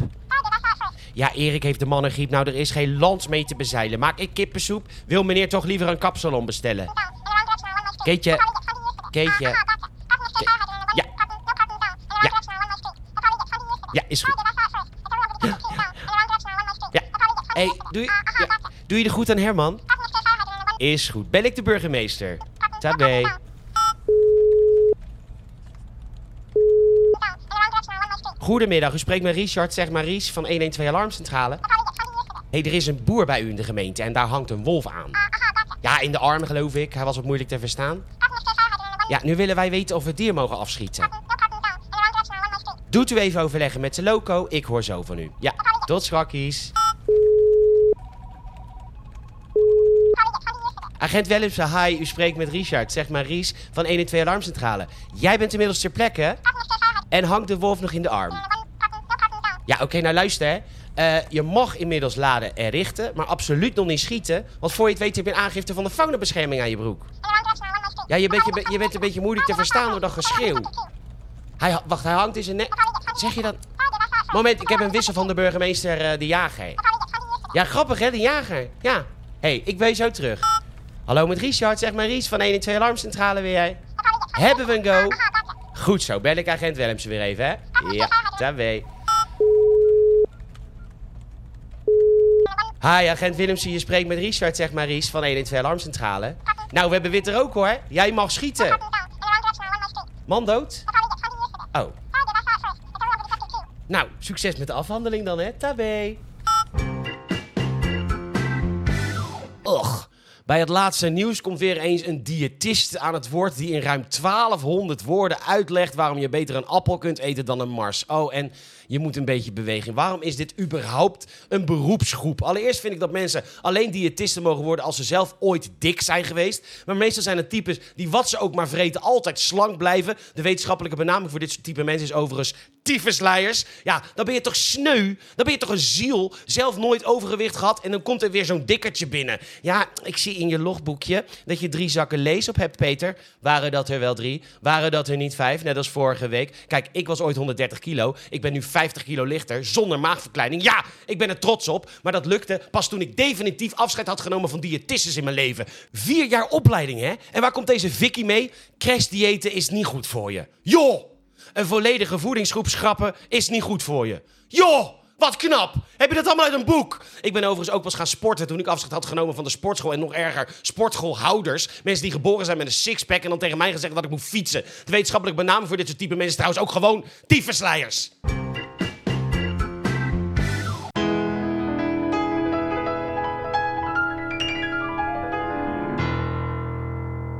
Eindelijk is het tijd. Het heeft lang geduurd.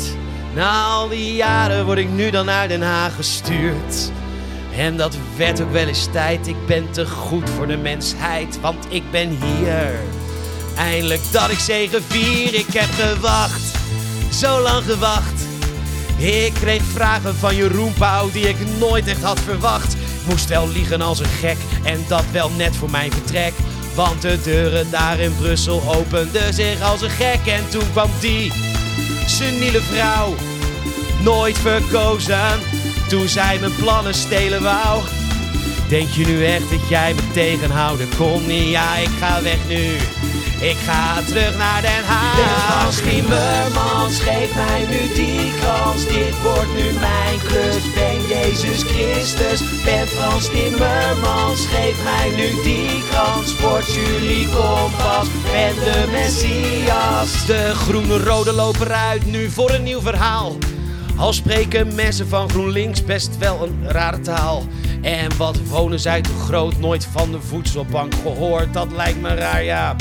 Maar goed, het moet dan Ben maar. Frans Timmermans, geef mij nu die kans. Dit wordt nu mijn klus. Ben Jezus Christus. Ben Frans Timmermans, geef mij nu die kans. Word jullie kompas. Ben de Messias. Goedemorgen allemaal. Hello, come on, mate. Bonjour, je m'appelle euh, François. Euh, buona giornata. Goedendag, ik ben Frans. Nu die kritieken online, ja, dus ik ben man. En dat ik hetero ben, wat is probleem dan? Noem mij nu niet hypocriet, omdat ik wat oud ben. Geredde burgers klagen ook niet over Superman. Ja, ik maak verhalen wat mooier, maar dat geeft niet. De ene noemt het liegen, maar ik noem het inspiratie. Ik word zelfs de Obama genoemd van Europa. Mocht hij willen wat ik ben, God, Jezus en Allah. Ben Frans Timmermans, geef mij nu die kans. Dit wordt nu mijn klus. Ben Jezus Christus. Ben Frans Timmermans, geef mij nu die kans. Word jullie kompas. Ben de Messias. Ik ben hier nu, dus knielen snel. Ja, de koning kan nu fluiten naar zijn kroon, dus dankjewel. Dus stop met praten over mij. Dit is echt mijn heerschappij, want ik ben Frans. En wel premier Timmermans.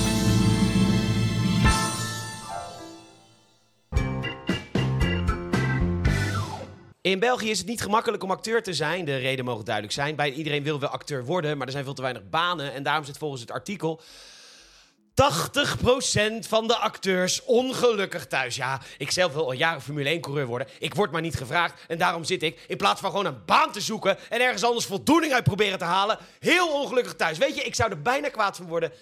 waren het niet muziek. Ja hoor, ze doen het gewoon. De Belgische acteurs. Wat fantastisch!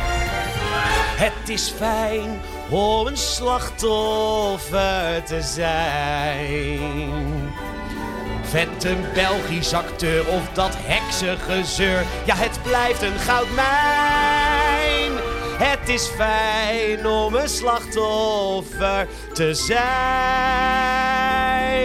De klimaatslachtoffers, ja, die brengen me offers met de pritstift op de snelweg. En die vrouwen verrassen met staand willen plassen. Wat hebben ze toch weer een pech. Het is fijn om een slachtoffer te zijn.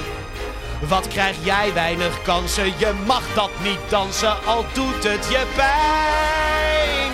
Het is fijn om een slachtoffer, het is fijn om een slachtoffer, het is fijn om een slachtoffer te zijn.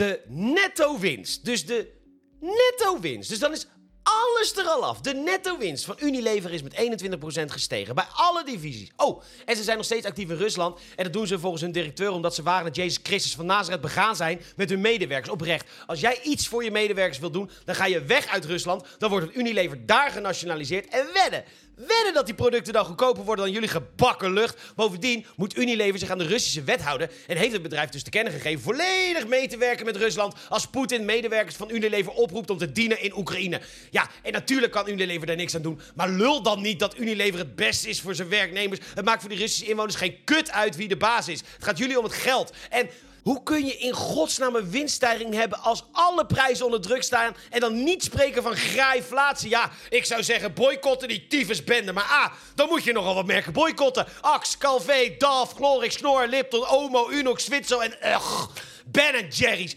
Die grap van Hans Steeuwen? IJskoman, IJskoman, vertel eens een verhaal. Nee, ik verkoop alleen ijs. Nou, was dat maar het geval met Ben en fucking Jerry's. Als er één bedrijf constant iedereen een maat neemt, dan is het wel Ben Jerry's. Ja, en het begint altijd uit een goed hart hoor. Onze hoogst betaalde directeur mag maximaal vijf keer zoveel verdienen als ons laag medewerkers. Nou, dat hebben ze lang volgehouden. Zeg een jaar of 15 tot 1995. Maar toen werd het wel een beetje te gortig met die arme sloebers onder in de keten. Ja, godver, wat dachten die wel niet? Die moest opeens 12 dollar verdienen. 12 dollar? Als je dan directeur bent, dan mag je nog maar een lousy 240.000 dollar verdienen. Doe even normaal, man. Nou ja, daar ging de streep doorheen. Maar niet door het deug, hoor. Nee, want toen wilden ze opeens geen ijs meer verkopen in de bezette gebieden in Palestina. Waarna de Joden al daar dachten... Ja, als ik hier geen vanilla, pecan, blondie, monkey, fucking chunky meer kan krijgen... Jongens, afbreken het huis en God bestaat niet. En de afgelopen 4 juli riepen ze op om Amerikaans land terug te geven aan de Indianen. Wat dus in feite betekent dat alle Amerikanen asiel moeten aanvragen hier in Europa. Wat feitelijk is heel Amerika afgepakt van de Indianen. Maar in het bijzonder hun eigen hoofdkantoor, die natuurlijk, en dat hadden we natuurlijk nooit verwacht. Dat staat in het Abenaki-gebied, een inheemse stam die nu in een reservaat woont. En nu dus een rechtszaak gaat voeren om dat gebied terug te krijgen. Want natuurlijk, natuurlijk zagen we dat niet aankomen. Dat dat deugende scheid Ben Jerry's van Unilever die nu de ballen uit zijn broek graait. Dus laten we met z'n allen al die kutmerken de moeder boycotten en massaal overstappen naar nee, nee, de huismerken van Albert Heijn. Een spelletje buigen met de regels tot je wint, moeten ze hebben gedacht bij het Nationaal Media Onderzoek. Want de televisiekijkcijfers zijn natuurlijk niet om over naar huis te schrijven. En dat zien we dagelijks terug in de kijkcijfers van vele programma's. Nou dachten ze, dat ziet er natuurlijk niet zo goed uit. Dus van de volgende week worden de kijkcijfers niet meer per dag met de Nederlanders gedeeld, maar per week. Zo kunnen programmamakers alle kijkcijfertjes bij elkaar sprokkelen, ook van uitgesteld kijken, zodat het voor de adverteerders en de mediavolgers er toch wat beter uitziet. Slim hoor, kunnen critici niet lekker reageren op de kijkcijfers. Kan Angela de Jong een keer de muil houden, moeten ze gedacht hebben.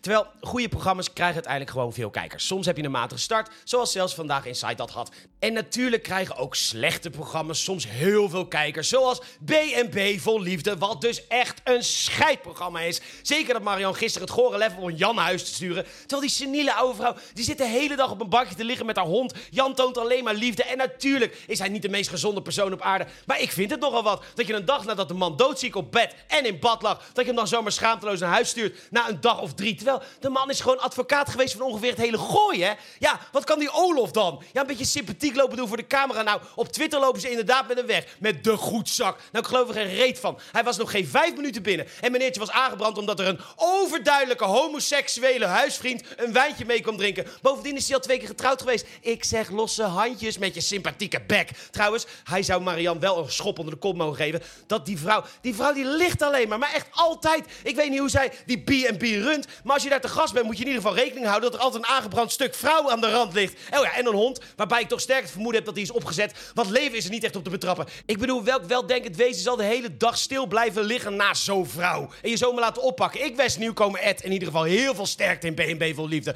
Of dan Walter, met zijn tantra. Tantra dit, tantra dat. En wat helpt Sense wil dansen? Toch met het uiten van je gevoelens. Maar nee, het heeft absoluut niks met seks te maken. Maar ondertussen duikt hij wel met Jan en allemaal de sauna in. Jou en Walter, hoeveel tantra past er eigenlijk in die dikke lul van je? En dan Joy, die woont op een berg. En die berg die heet Mount Joy. Ja, Joy trapte laat Zoe van de berg omdat Zoe het leven niet zou snappen. Terwijl volgens de tarotkaarten van Zoe klopt daar geen zak van. Joy is overigens 25 jaar oud en gebruikt zinnen als... Ik denk dat als je in line bent met je purpose... en het ook de purpose van het universum is, dan word je gesteund. Joy, wat lul je nou allemaal? Misschien moet je een beetje aanpappen met Babette, de soundhealer. Een van je meiden. Ja, een soundhealer. Hey, gevallen met skiën en een dubbele dwars, lezen twee gebroken poten. Hier het nummer, ik loop met jou naar de regenboog van Marianne Weber en Frans Bauer. Over! Nou, naar dat scheidprogramma zal je mij nooit zien kijken.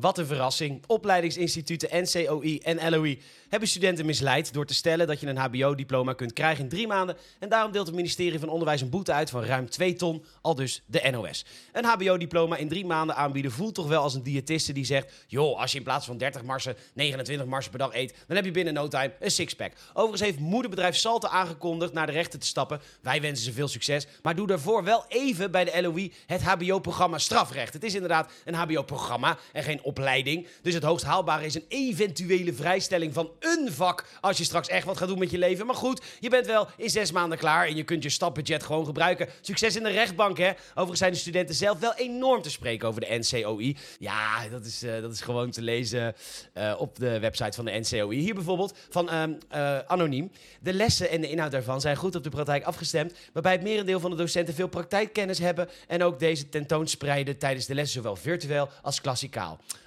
Of deze uh, van, hoe heet Ja, oh ja, anoniem.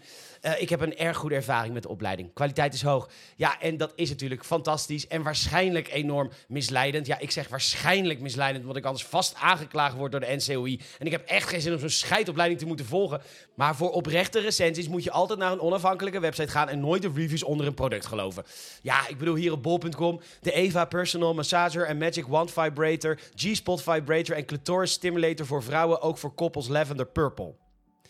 Nou, je weet dat je een goed product hebt als je meerdere zinnen en twee keer het woord vibrator nodig hebt om te omschrijven wat het eigenlijk is. Leg dat maar eens uit in een elevator pitch. Ja, nou meneer de directeur, ik had een idee. De Eva Personal Massager en Magic Wand Vibrator, G-Spot Vibrator en Clitoris... Te laat. Maar er staan wel recensies onder. Onder andere van What a Life. Het product doet precies wat je wil. Ook is het van chill materiaal. Ugh, millennial. Of dan van zuster Marie-Jo. Aangezien ik 81 ben en mijn handen niet meer mee willen, is dit mijn genotsknots voor het ultieme hoogtepunt. Ik heb na 18 jaar weer eens genoten en ik raad het mijn vriendinnen zeker aan. Ja hoor, je bent 81 jaar oud, je handen willen niet meer en dan zo'n review en het woord genotsknots gebruiken. En alsjeblieft, laat je vriendinnen dat ding niet terugsturen bij ontevredenheid. Ja, je weet dat ze bij bol.com gewoon die dingen naar iemand anders sturen. Ja, leuk ding, maar het ruikt een beetje muffig. Of hier, de Satisfyer Pro Plus G-Spot Rabbit Vibrator Wit. Kun jij ook niet loskomen van die loser die jou maar blijft gaslichten en bovendien keer op keer bewijst dat hij je tranen gewoon echt niet waard is? Gooi nu deze topper in je winkelmandje en blok die 80 kilogram doodgewicht onmiddellijk op je socials.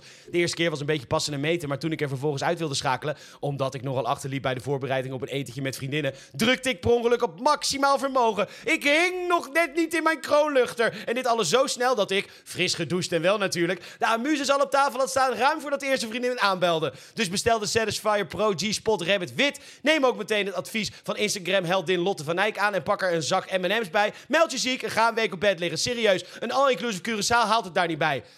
En als je dan toch liegt over je product, kijk NCOI. Zo doe je dat. Of nou ja, Echt een geweldige opleiding gehad bij de NCOI. Ik heb niet echt veel geleerd, maar ik kwam gillend klaar van mijn technische bedrijfskundedocent. Ik hing zowat in de kroonluchter en kon daarna, zonder ook maar iets van kennis te hebben opgedaan, lekker eten met mijn vriendinnen. Vijf sterren, helemaal top. Het is toch grappig dat diversiteit en inclusie zo vaak leidt tot het oordelen op hoe je geboren bent. Zo willen de nieuwe organisatoren van de Gay Pride minder hetero's op de Pride.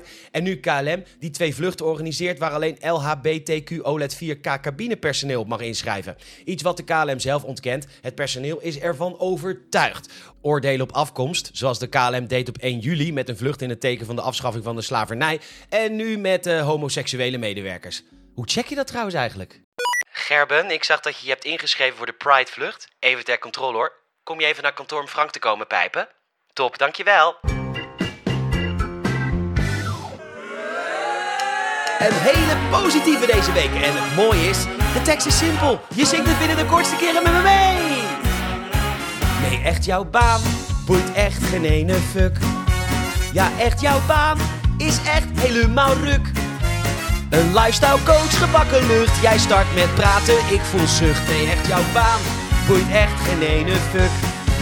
Dus jij dronk vroeger iets te veel en jouw omgeving had wat last. Toen stopte je met drinken, je hebt je leven aangepast. Top gedaan, maar ieder mens maakt wel veranderingen mee. Je bent dus geen sneeuwvlokje, jouw leven telt niet voor twee. Dus voordat jij gaat factureren nu ben ik coach, zal jou wat leren. Nee, echt jouw baan boeit echt geen ene fuck. Ja, echt jouw baan is echt helemaal ruk. Een sound healer, joh wat knap. In C-mineur zit geen boodschap. Nee, echt jouw baan boeit echt geen ene fuck. Je hebt een kuttijd doorgemaakt, je zat niet lekker in je vel. Je wil dat met me delen, ik ken je niet, dus dank je wel. Nee, je voelt geen energie, dat is je rijste flauwekul. Ook je aura legt geen beetje met je tantra in je lul. En aan mensen zonder vrienden ben jij je geld aan het verdienen. Nee, echt jouw baan, het boeit echt geen Nee, echt jouw baan, wat was het ook weer? Oh ja, het is echt helemaal ruk. Ja, nee, maar echt ruk. Wat is een wounded healer dan? Niets minder dan een charlatan. Nee, echt jouw baan boeit echt geen ene fuck. We gaan omhoog. Nee, echt jouw baan boeit echt geen ene fuck. Ja, echt jouw baan is echt helemaal ruk. Dus doe wat goed, stop dat gezeur. Studeer voor warmtepompmonteur, want echt jouw baan boeit echt geen ene fuck. Doe lekker mee! Ja la la la la la la la la la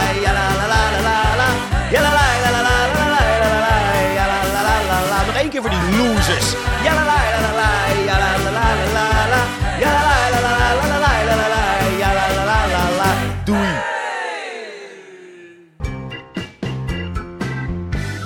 Al die flauwe krantenkoppen met dierengrapjes erin. Ja, doe het dan goed.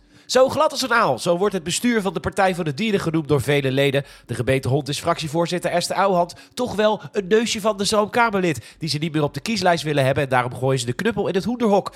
Ze zou niet integer hebben gehandeld en daar lusten de honden geen brood van. Broodje aap, alles Ouwehand en vele anderen. Maar de beer is los, want de campagneleider vindt het maar een beestenbende en gaat er als een haas vandoor. Niet handig dat rennen, want hij stinkt als een bunzing. En mensen van de dierenpartij die douchen niet. Wie ben ik om daar wat van te vinden? Elk diertje zijn pleziertje. Plus, hij komt echt wel ergens anders aan de bak hoor. Hij is absoluut geen grijze duif, maar een heuse duizendpoot. Leonie Vesteging, Kamerlid voor de Dieren, kiest eieren voor haar geld. Maar wel aan de andere kant, want zij wil niet meer met oude hand werken en kiest het hazenpad. Nu was al een vreemde eend in de bijt, zo koppig als een ezel. Maar goed, ook oude hand is gehaaid en haar vestiging zal geen haan meer kraaien met haar krokodillentranen. Inmiddels kijken we naar een echt kat-en-muisspel. Sorry. Kikker in mijn keel. Schrijf Ouwehand in ieder geval niet af, want ze is eerder buiten de kieslijst gezet. Kwam er via een ledenraad toch weer in. En sindsdien is het boegbeeld van de partij. En nu kun je zeggen, Peter, dat is een oude koei uit de sloot. Maar dank je de koekoek. Die Ouwehand is geen katje om zonder handschoen vast te pakken. Die elskuikens in het bestuur moeten zich schamen zo rood als een kreeft. Want zij willen bijvoorbeeld dat de lokale dierengemeenteraadsleden niet gaan meedegeren, maar als een luis in de pels in de oppositie blijven. Als soort Trojaans paard. Struisvogelpolitiek natuurlijk, want dan kan een bestuur helemaal niet vragen. Lokale politici hebben zelf mandaat gekregen van de kiezer en daar kan een bestuur niks aan veranderen. Maar als een wesp gestoken reageert het bestuur nu bang als een wezel en zonder enig bewijs voor de integriteitsschendingen van Ouwehand. Zolang dat niet komt, is Ouwehand vogelvrij. Maar elk vogeltje zingt zoals het gebekt is. En dit verhaal krijgt natuurlijk zeker nog een vervolg. Wat een fantastisch nieuws. Nu.nl zoekt nieuwe redacteurs. Kun je ook lezen en een soort van iets wat een klein beetje schrijven? Heb je absoluut niet te kunnen om zelf journalistiek werk te verrichten, maar zie je wel zo'n nieuwsbericht waarvan je denkt: ik zou dat in principe ook wel kunnen schrijven. Dat je bij de NOS leest: staking begonnen bij Big Three van de Amerikaanse auto-industrie. En dat je dan eerst bij je leidinggevende gaat vragen wat Big Three betekent, omdat je geen Engels kan lezen. Maar dat je, nadat je te horen hebt gekregen dat dat grote drie betekent, dat je die titel helemaal zelfstandig kan veranderen in drie grootste vakbonden Amerikaanse auto-industrie beginnen met staken. En dat je, nadat je van de eindredacteur te horen gekregen dat er een koppelteken moet tussen auto en industrie, dat je dat dan in een CMS-systeem kunt zetten en daarna een paar zinnen verandert in het NOS nieuwsbericht en dat je dan op publiceren kunt drukken. Word dan nu redacteur bij nu.nl. Ontdek je misstanden bij de overheid en wil je door middel van een woonverzoek de waarheid achterhalen? Stop! Niet doen! Laat dat vooral aan de echte journalisten van bijvoorbeeld de Telegraaf of de NOS. Jij bent immers redacteur bij nu.nl. Heb je een leuk kopie en kun je articuleren? Dat betekent duidelijk en verstaanbaar praat. Maakt niet uit, zulke taal zul je nooit gebruiken bij nu.nl. Kun je goed uit je woorden komen? Dan mag je als presentator fungeren in onze explainers uitlegvideo's. Waar je de kijker als totale randdebiel mag toespreken met belangrijke non-formatie als... Waarom Oekraïners moeten leren leven met mijnen. En dan in twee minuten uitleggen waar de titel van de video al het antwoord op geeft. Word nu redacteur bij nu.nl. Zo debiel ben je toch?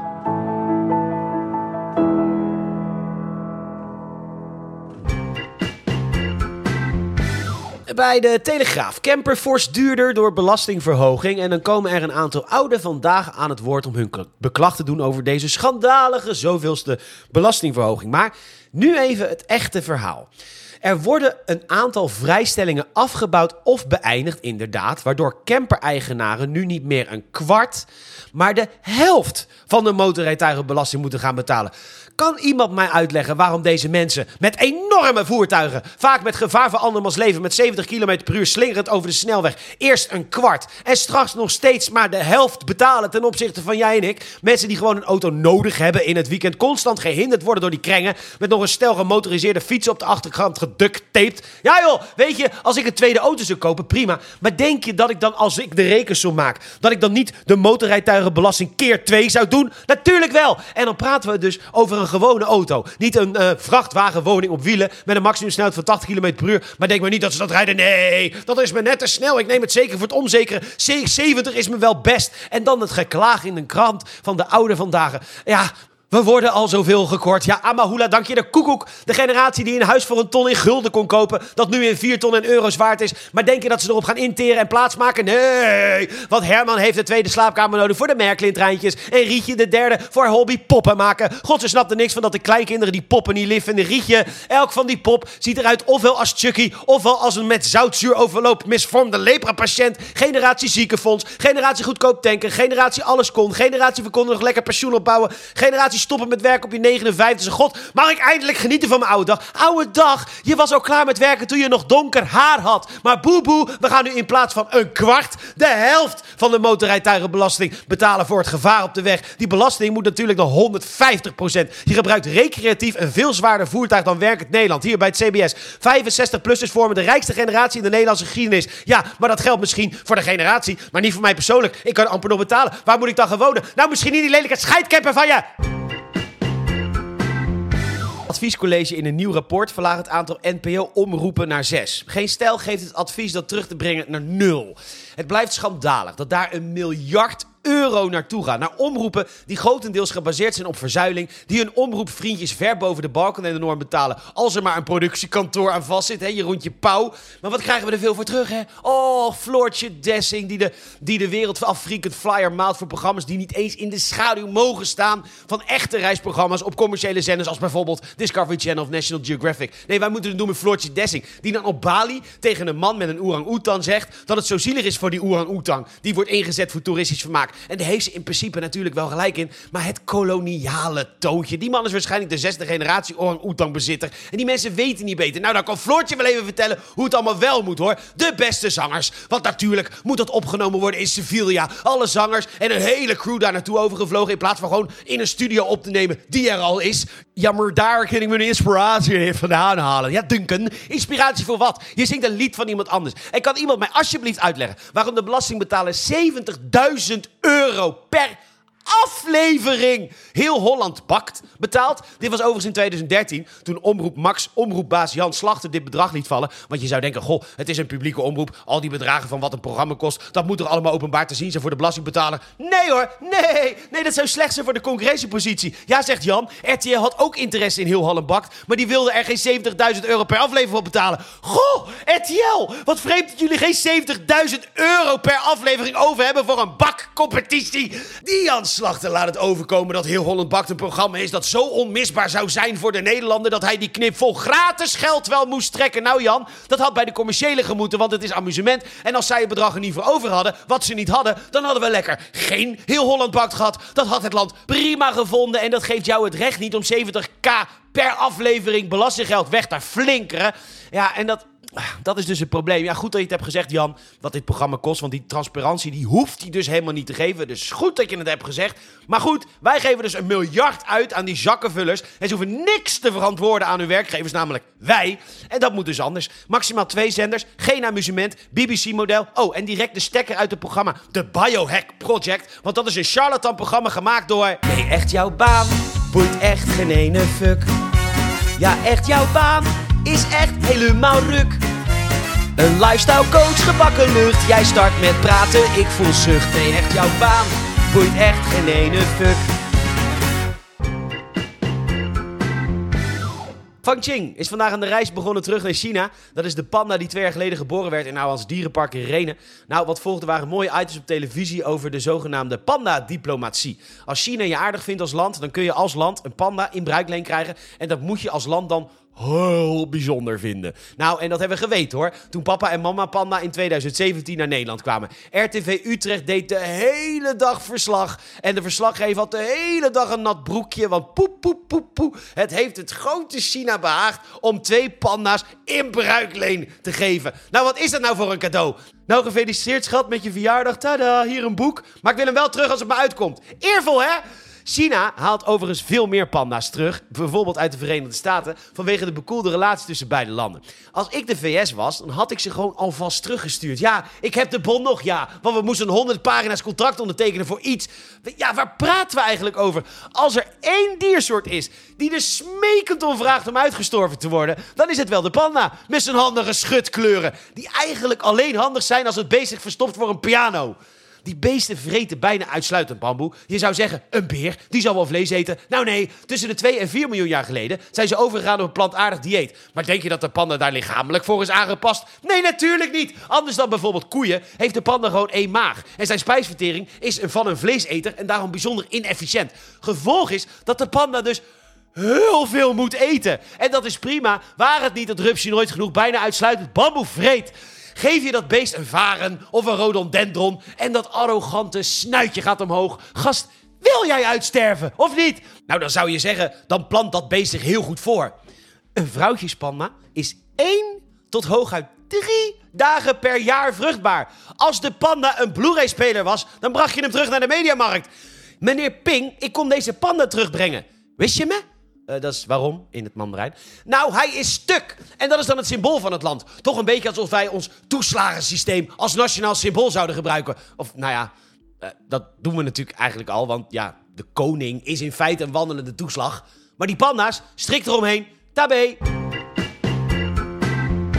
Mag ik jullie voorstellen aan Basisschool Klein Amsterdam. Gevestigd natuurlijk in de stad van hoop, vooruitgang, passie, lieve stad. Basisschool Klein Amsterdam was in 2015 een van de vier winnaars van een wedstrijd om nieuwe onderwijsconcepten aan te moedigen. Al dus het parool en dan weet je precies over wat voor school we praten.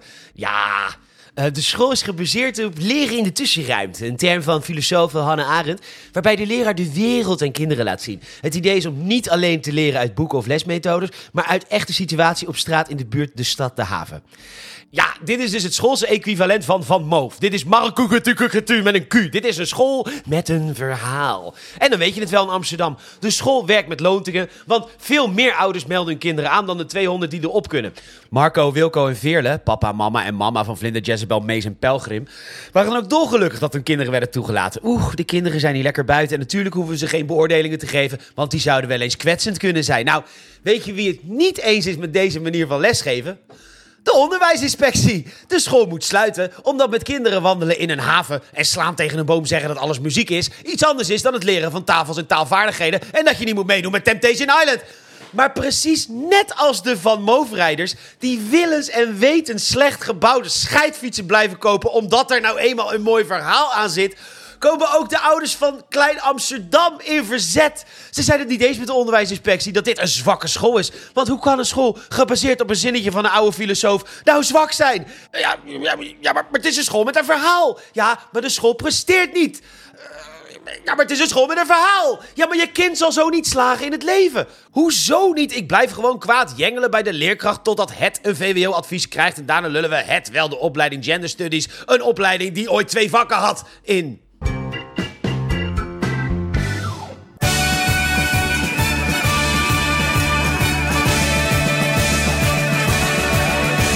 Je rijdt daar op je vetbak, je terroriseert de buurt. Ja, die meid die heeft nog angst van toen je tegen haar had geschuurd. Je snelt je om het hoekje, wie zie je daar dan staan? Het zijn de boa's van het dorp, nu kun je zeker verder gaan. Ja, ja, de boa is je allerbeste maatje. Wat je ook uitspookt, hij kan er niks aan doen. Ja, hij schrijft je naam misschien wel op een blaadje. Dat verdwijnt dan in een la en niemand die wat doet. Er is een nieuwe dag begonnen, het begint met frisse moed. Je hebt twee knullen net bestolen, ja je weet wel wat je doet. En dan kom je ze weer tegen, rijdt er bijna tegenaan. Ja je hebt nu echt problemen, want ze willen nu je naam. Ja, ja, de boa is je allerbeste maatje. Wat je ook uitspookt, hij kan er niks aan doen. Ja, hij schrijft je naam misschien wel op een blaadje. Dat verdwijnt dan in een la en niemand die wat doet. De gemeente is het spuugzat, dit duurt al veel te lang. Geef de boa's nu een wapen, krijg die jongeren in bedwang. Ja, de boa is nu happy met dat wapen in zijn schoon. Hij stelt geen vragen meer en pompt die jongens vol met lood. Ja, ja, de boa gaat nu helemaal tot het gaatje. Al rij je iets te hard, hij schiet je direct neer. En die grote bek van dat oude opaatje. Twaalf kogels zijn niet genoeg, je herkent het lijf niet meer. Ja, la la la la la la la la la la. Ja, la la la la. Ja, la la la la la. Ja, la la la la la la la la la la. Twaalf kogels zijn niet genoeg, je herkent het lijf niet meer.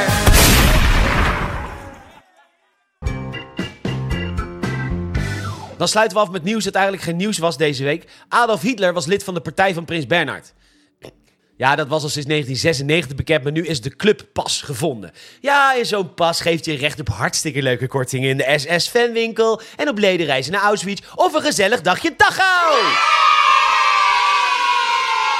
Maar goed, veel ophef dus. En de Nederlander laat zich weer van zijn beste kant zien. In sommige plaatsen worden straatnaambordjes met Prins Bernhardstraat zwart gelakt. Ja, de cancelhamer moet er weer overheen. En de Nederlander moet weer deugen, deugen, deugen. Terwijl, en dat geldt dubbel als het gaat om de Tweede Wereldoorlog.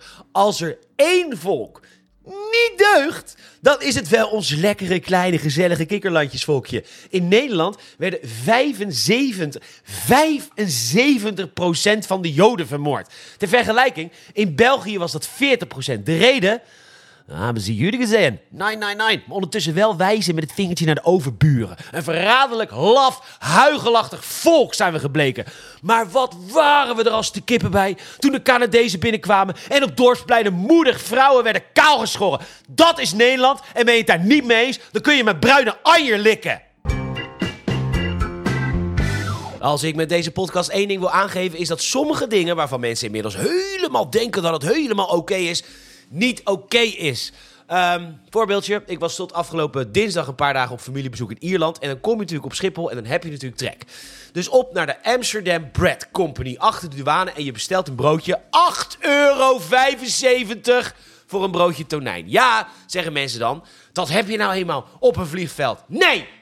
Nee, dat is dus niet oké. Dat is kartelvorming. Want geen weldenkend mens betaalt dat voor een klef broodje tonijn. Maar mensen kunnen geen kant op. Dus elk bedrijf achter de douane schroeft de prijs op. Een hamburger bij de Mac kost op Schiphol drie keer zoveel als elders. En dan kun je niet zeggen, dat is nou eenmaal zo. Dan kun je alleen maar zeggen dat het schandalige ratten zijn. Ratten die kartels vormen. RTL Nieuws vroeg het vijf jaar geleden aan een expert. En die zegt doodleuk, het is de locatie. Ja, dat klopt. Maar dan, mensen willen het nu hebben en daar betalen ze dan ook voor. Ja, meneer de expert. Ja, dat komt omdat ze nergens anders heen kunnen. Zeker nu we de afgelopen decennia geen vloeistoffen mee mochten nemen door de douane. Word je gedwongen om 3,50 euro te betalen voor een sparoot. Ja, ja, sparoot. Dat is toch even net, uh, net wat sprankelender, vind ik. Eigenlijk is het water met humor, zeg maar.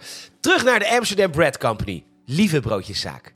En ik voelde het al toen ik er binnen stapte. Dit moet een bedrijf zijn met een verhaal. En ja hoor, de Amsterdam Bread Company maakt zijn mail middels echte molens. Ja, als dit de smaak is die uit een echte molen komt, dan begrijp je dat we uiteindelijk allemaal machinaal het zijn gaan oplossen. Vind je niet?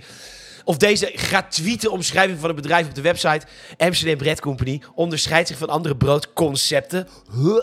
Doordat het brood voor het oog van de passagier wordt bereid en wordt afgebakken in broodovens. Ja, dat doen ze in elke supermarkt. En het enige wat je bakt is lucht. Scheidbedrijf. En nou hoor ik je denken, Peter, dit is toch een podcast over het nieuws en niet over jouw irritatie tijdens het reizen. Dan zeg ik, ah, het ene wist het andere niet uit. En B, dat klopt, we hadden het over dingen die niet oké zijn, die we klaarblijkelijk oké zijn gaan vinden. Hier bij de Telegraaf, rekening renovatie Binnenhof loopt weer op. Bijna 100 miljoen euro extra nodig. Ja, en dat is dus niet oké. En het stoort me mateloos. Dat telkens als de overheid met een aanbesteding komt, dat het prijsschieten is voor bedrijven die de belasting betalen tot de laatste cent uitknijpt. Om vervolgens bij iedere scheet extra centen erbij te verzinnen. Dat is letterlijk de ondermijning van het volk. Want de Tweede Kamer heeft ingestemd met een bedrag van 450 miljoen. En inmiddels staat de teller op 843 miljoen. En iedereen doet maar alsof het heel normaal is. Ja, dat is dus niet oké. Okay. Scheid Rijksvastgoedbedrijf en oud-minister Liesbeth Spies, die de berekening oorspronkelijk maakte. Ja, dit soort projecten kosten altijd meer dan je raamt. Raam het dan goed! Of in ieder geval beter dan de helft. Dat zou hetzelfde zijn als je een satirische nieuwspodcast maakt en net voor de punchline van de grap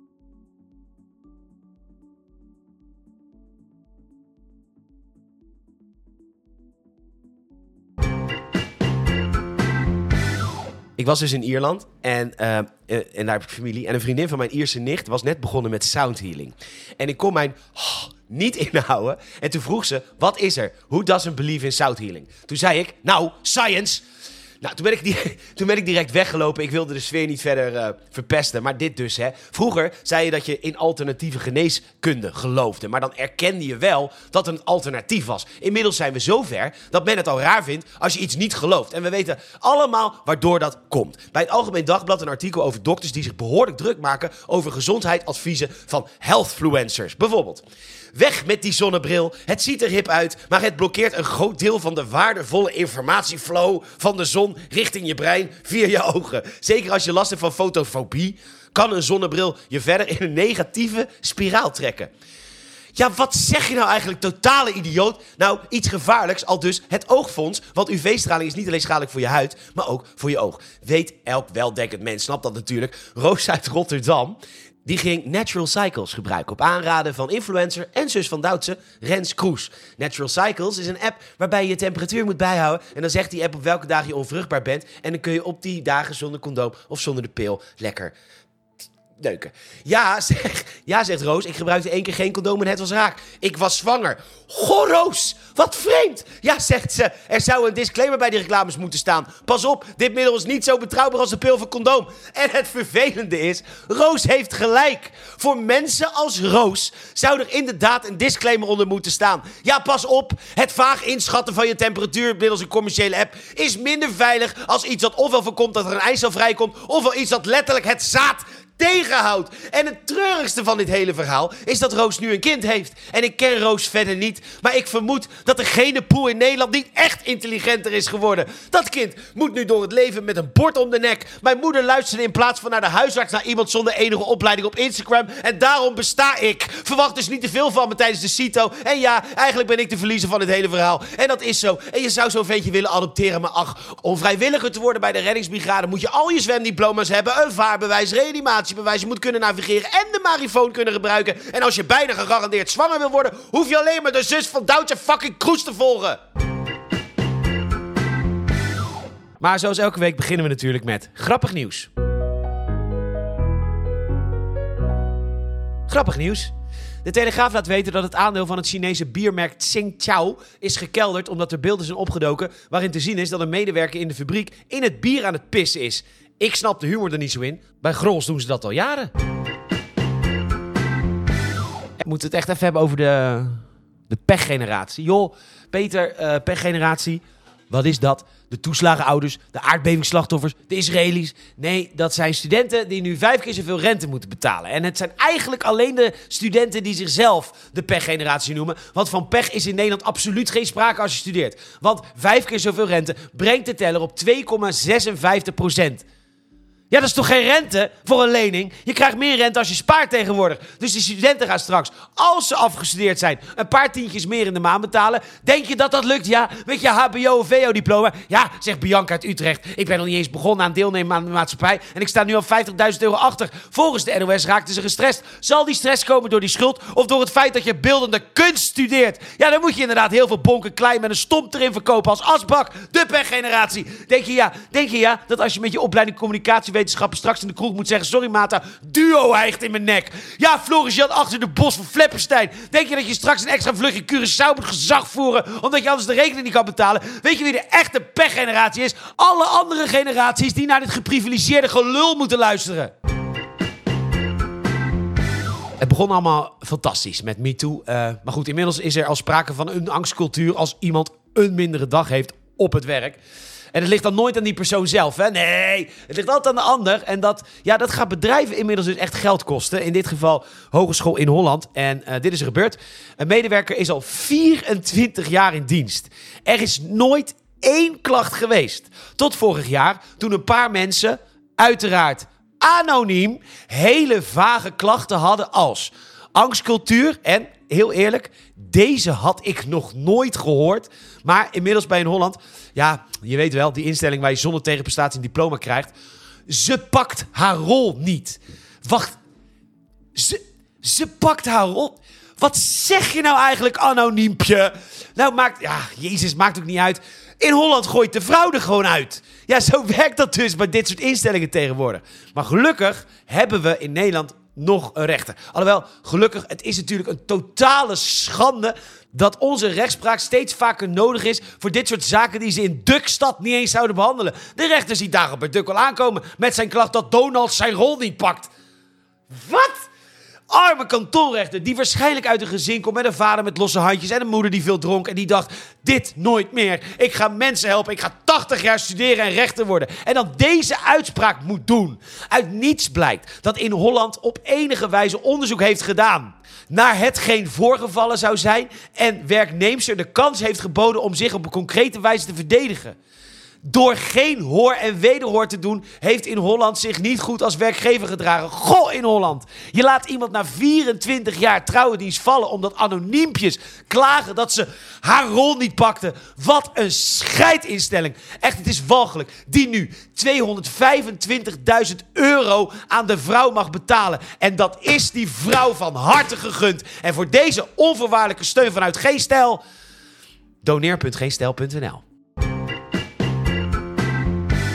Jezus, Algemeen Dagblad. Wat is jullie onuitputtelijke fascinatie voor tiny houses nou weer? Nu weer een video op de frontpage met de tekst... Wonen op 24 vierkante meter. Kan je het je voorstellen? Nee! Nee, AD! Daar kan geen weldenkend mens zich iets bij voorstellen. Nou, zegt Reinoud, hier is de keuken en de woonkamer en de badkamer. En. Mooi, hè? En dan vervolgens een verhaal over dat ze een teltje warm water meenemen naar de douche... en dan het washandje warm water... Ja, dat is toch niet wonen? Een Syrisch gezin zou dit huis weigeren. Want ja, Aleppo, niet ideaal. Maar hadden wel gewoon een douche met warm water. Maar je verwacht het niet. Ze douchen ook maar één keer in de week. Ja, ik heb al direct ook weer zoveel vragen. Ik bedoel, na, na een dag gewerkt te hebben... is het daar beneden ook al niet echt pH-neutraal te noemen. Hebben zij ooit seks? En zo ja, nee, bewijzen hoef ik niet te zien. En ze, oh ja, en ze poepen in een emmer... en de poep gaat op een composthoop. Ja, sorry Algemeen Dagblad. Het is prima dat sommige mensen zo willen leven. Maar het aantal items dat jullie jaarlijks maken over Tiny... Dit is dus niet normaal. Doe dus ook niet alsof dit normaal is. Bij de Volkskrant een reportage over de staat van ons land. Ditmaal in de vorm van Friese evenementen. In dit geval een openlucht toneelstuk over de eerste ijzeren scootje schip van Rottevallen. We spreken over zes speelavonden, voorstellingen, met elk 300 toeschouwers. De begroting voor dit stukje cultuur ruim een ton. Een ton voor 1800 bezoekers amateurtoneel. Ze moesten voor het schrijven van een projectplan een professional inhuren, omdat in dit volledig dichtgetimmerde scheidland helemaal niks mag zonder dat de gemeente er iets van moet vinden. In dit geval moest er voor een dorpje van let wel 1400 inwoners vergunningsaanvraag. Veiligheidsplan, zorgplan, natuurplan, stikstofplan. Ze moesten vier kantjes spenderen aan een risicoclassificatieformulier. Een woord dat zo kut is en zo zelden gebruikt wordt dat het op dit moment rood onderstreept staat in Microsoft Word. Er moest een verkeersomleidingplan komen waarbij het plan niet genoeg was. Nee, er moesten professionele schetsen worden aangeleverd. Dit land 18, Jezus Christus, 18 verkeersregelaars. Waar 18 verkeersregelaars. Ik heb net op Google Maps naar Rottevallen gekeken. Maar de gemeente wil dus ongeveer één verkeersregelaar per weg. En in dit godvergeten scheidland, waar gezond verstand niet meer telt, ben je niet zomaar verkeersregelaar. Nee, je moet een certificaat hebben. Dat moet sinds fucking 2009. En natuurlijk duiken daar dan weer bedrijven voor op. Opleidingsverkeerregelaar.nl, basisopleiding verkeersregelaar. Dat duurt drie dagen. Je krijgt een examen van 15 minuten. En het slagingspercentage is 99%.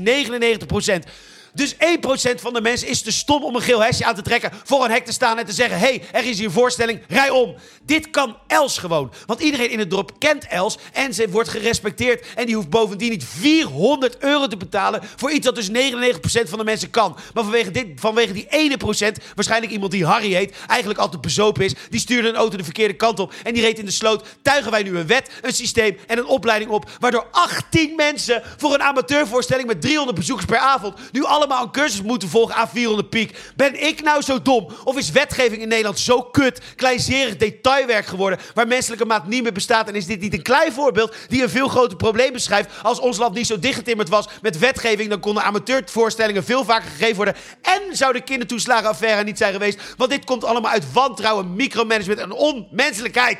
Oké, prima. Dan ben ik wel zo dom. Ja, joh, al die boomers die snappen er helemaal niks van. Sigaretten zijn bijna niet meer te betalen, dus de jeugd komt met iets nieuws verslavends. Hé, wacht. De jeugd zoekt naar een ander genotsmiddel, dus ze zijn niet maakbaar? Wat gek.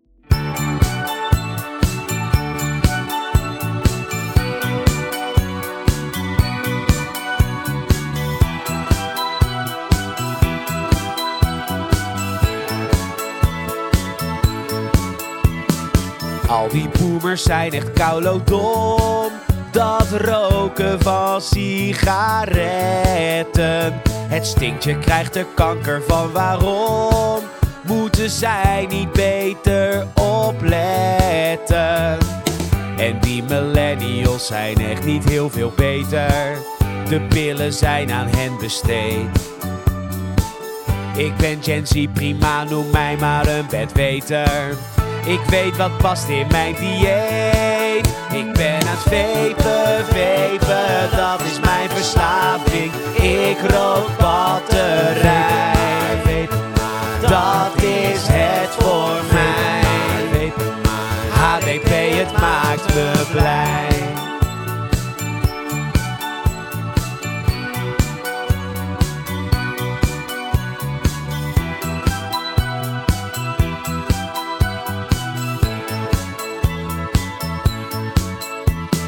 Framboos, banaan, pornstar, martini. Die smaken damp ik voor het leven.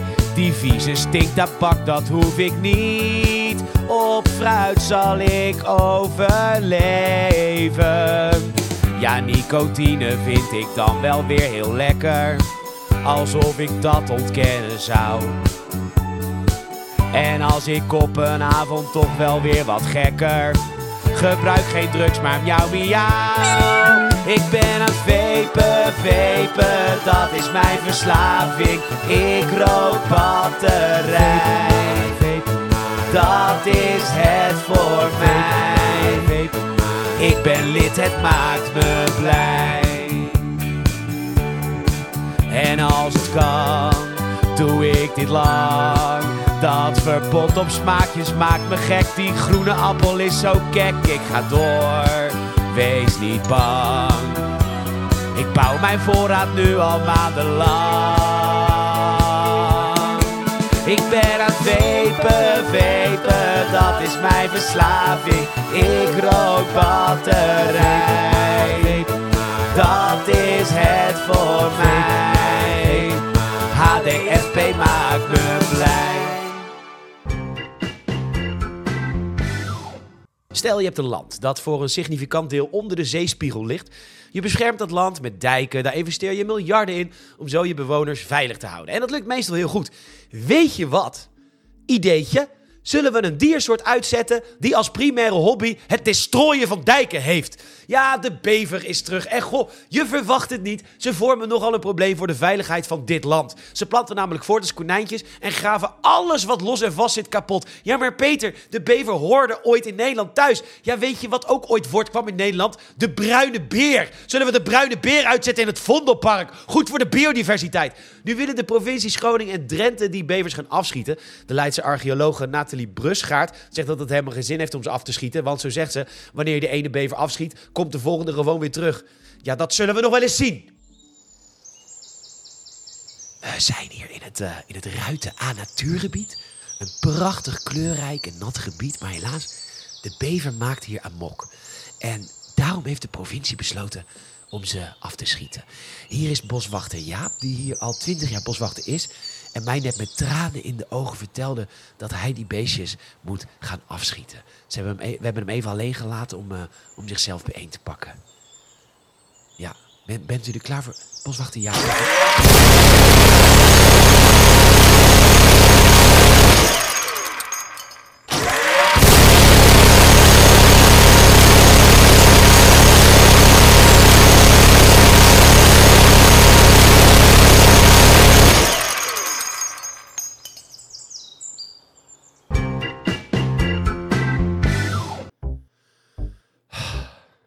Sorry, dit moet er echt even uit.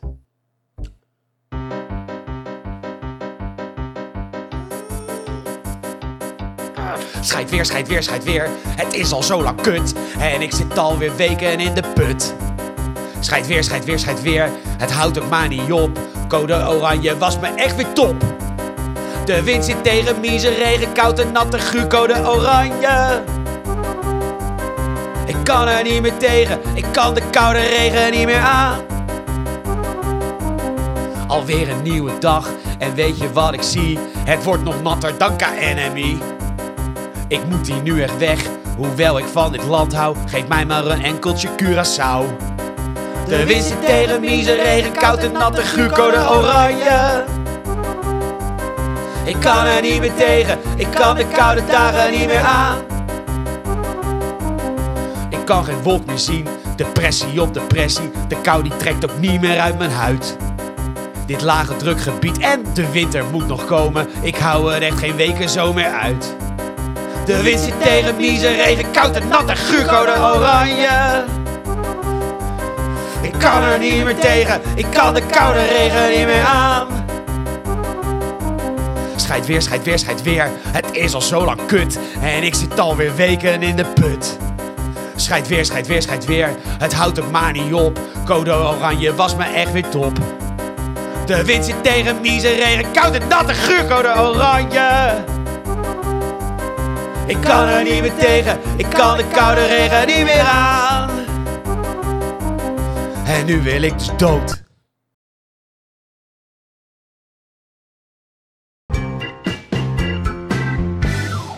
Hey. Hey, hey, ik heb uit de Sven hier. ja, nou ja, daar lig ik dan weer. Doodziek op bed. Ja, ik mocht eindelijk weer aan de slag. Dus ik spreek afgelopen vrijdag af in het Smurfendorp in de lokale kroeg, De Zatte Zwam. Ja, ik had een afspraak met Dikkertje Dap. Maar goed, ik had er weer even geen rekening mee gehouden dat het op vrijdagavond altijd open podium is in De Zatte Zwam. Nou, dat heb ik geweten hoor. Schildersmurf zit in zijn expressionistische fase. Ja, nou, die ziet volgens mij niet echt lekker in zijn vel. Hé, hey, Schildersmurf, zei ik nog, je kan meer kleur gebruiken dan zwart. Nou, dat zag hij dan op dat moment niet zo zitten. Ik heb maar niet doorgevraagd. Dichtersmurf zit nog steeds aan de spoken word. Ja, ja, ja, ik loop wel, maar ik beweeg niet. Ja, ja, ja, ja, ik hoor wel, maar ik luister niet. Hou gewoon je bek. Ik bestel bitterballen. Denk je dat er gebeurt? Krijg je die oesterzwamzooi? Want Smulsmurf is vegan geworden. Nou, jezus, het was niet echt een gezellige avond. Nou, kwam eindelijk een uur te laat. Dikkertje dap aangekakt. Hij gaat zitten, neemt een slok van mijn bier, want hij was zo dorstig. Hij, hij was te laat, want hij was thuis in, in slaap gevallen, want hij was zo vroeg op. Maar goed, wat blijkt nou? Ehm, het gaat dus heel slecht met de giraf. Ja, vorige eeuw waren er nog een miljoen. Inmiddels zijn het er nog maar 117.000.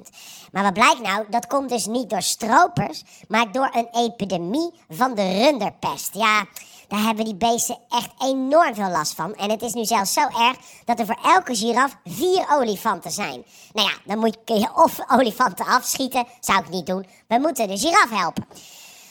Dus Dikkertje Dap, die wil heel graag aandacht voor de giraf. Dus ik zeg, ja, dat is prima, Dikkertje. Maar waar was jij vanmorgen? Om kwart over zeven. Nou, zegt hij, in de dierentuin, om de giraf een klontje te geven. Ik zeg prima dat je van mijn bier aan het zuipen bent. Maar heb je een beetje afstand gehouden tot de giraf? Mondkapje gedragen? Ja, nee, natuurlijk niet. Want het was allemaal bedacht door George Soros en het WEF. Nou ja, en nou lig ik alweer twee dagen te rillen in mijn bed van de runderpest. Slurpend van smul, smurfs en groentesoep. Want kip is niet meer van deze tijd. Ah! Wat ik dus zo grappig vind, is dat iedereen onze toekomstige minister-president Dylan noemt in plaats van Jezilgus. Ja, wie wordt het anders, toch? Laten we eerlijk zijn, Frans Timmermans, dat wil niemand. Pieter Omtzigt wil het zelf niet, omdat hij in de Kamer wil blijven. Ja, daar erg ik me trouwens ook mateloos aan. Ja, het Kamerwerk is ook belangrijk. Ja, Pieter, Mark Rutte zei het ook. Leraar maatschappijleer op de MAVO is ook belangrijk. En dat is ook zo. Maar om dat nou op dezelfde hoogte te zetten als de baas van de NAVO... Pieter, wees dan ook gewoon als Rutte en lieg gewoon erover en word gewoon MP. Sterker nog, ik denk dat Rutte altijd al NAVO bedoelde, maar het gewoon lekker vaag zei. Ja, ik ga voor de klas staan voor de NAVO. Nou, NAVO. NAVO. Ja, in principe ben je als baas van de NAVO toch ook een soort maatschappijleerleraar. Nee, Amas, zo gaan we in deze klas niet met de krom. Briefje halen. Maar goed, prima. Dan wordt het dus Dylan, die iedereen dus Dylan blijft noemen. Ja, behalve Frans Timmermans. Ja, ja, die noemt hij Yesil Güze. Ja hoor, Frans Timmermans loopt bij een Turkse pizzabakker binnen. Salam alaikum. Ugh, Frans. En dan in Limburgs, mag ik alsjeblieft de lamajoen? Ja, ik dacht ook dat Turkse pizza in het Turk gewoon pizza was. Maar nee, bedankt Frans voor dit stukje cultuur. Ja, Frans Timmermans gedraagt zich zoals elke andere Nederlander zich alleen maar gedraagt op de plek waar de Nederlander het meest irritant is. Want waar op de wereld is de Nederlander de meest irritante versie van zichzelf, maar ook echt allemaal Nederlanders in New York. Nederlanders in New York hebben opeens actief last van een trauma van ooit een wereldmacht te zijn geweest. Zeg maar wat Britten overal hebben en daarom zijn ze altijd dronken. Oh mijn god, dit stuk land was ooit van ons, geef me bier. Nou, dat hebben wij dus in New York. Weet je dat Brooklyn Breukelen was en dat Harlem van Haarlem komt en Broadway Bredeweg. Ja, ja en ja. Dat weet iedereen die Nederlander is. En nee, nee en nee. Dat weet geen Amerikaan, omdat ze het geen reet interesseert. Het interesseert helemaal niemand, behalve Nederlanders in New York. En daar kunnen we niks aan doen. Dat komt door de chauvinistische aard van ons. Toen ik in New York was, ja, en ik... en ik dit is echt een heel persoonlijk verhaal. En ik haat mezelf dus echt vreselijk erom. En ik ben er niet trots op. Maar ook ik was vreselijk in New York. Want dat gebeurt ons allemaal. Luister. Ik was met een vriend al daar en ik had zin in alcohol. Vijf half elf in de ochtend, vijf in de klok. Dus wij naar een kroegje. En ik was daar voor het eerst, dus chauvinistisch als ik ben, ging ik direct op zoek naar Nederlands bier. Want ook daarin vinden we onszelf weer het beste. Maar dubbel in New York. Ze hadden geen Nederlands bier op de kaart. Ja, ja, gros. Maar goed, dat is in het Engels gross. En daar hebben ze helemaal gelijk in. Boerenluisteraars, hou dit nog met me vol? Oh ja, even tussendoor. Volgende week zing ik op een bedrijfsfeest van Heineken. Is het dan of super flauw, maar super grappig, of super flauw, maar super kut, als ik zelf mijn hertog Jan meeneem voor tijdens het optreden? Ik hoor het wel in de comments. Maar goed, hak op de tak toch? Er stond wel een Belgisch biertje op de kaart. Dus eh, ja, Hoegaarden. Dus ik bestel... Hoe, vind ik lekker bier. Dus ik bestel een Hoegaarden, waarop de vreselijk vriendelijke medewerker herhaalt... Oh, you mean Hoogarden. Waarna ik yes please had moeten zeggen, maar ik begon een heel verhaal over dat zij het verkeerd uitsprak. En toen viel het woord Brooklyn en Harlem en Broadway. Ik heb mezelf nog nooit zo gehad als toen. Ach, de Sint is in het land. De verkiezingen komen eraan. En kerstmis staat bijna voor de deur. Wacht, december. Het wordt een fantastische maand. Vol depressies, zelfhaat, verlangen naar beter weer in een leuker land. En misschien snijden we onszelf nog af en toe. Het wordt fantastisch. Maar toch even over de verkiezingen.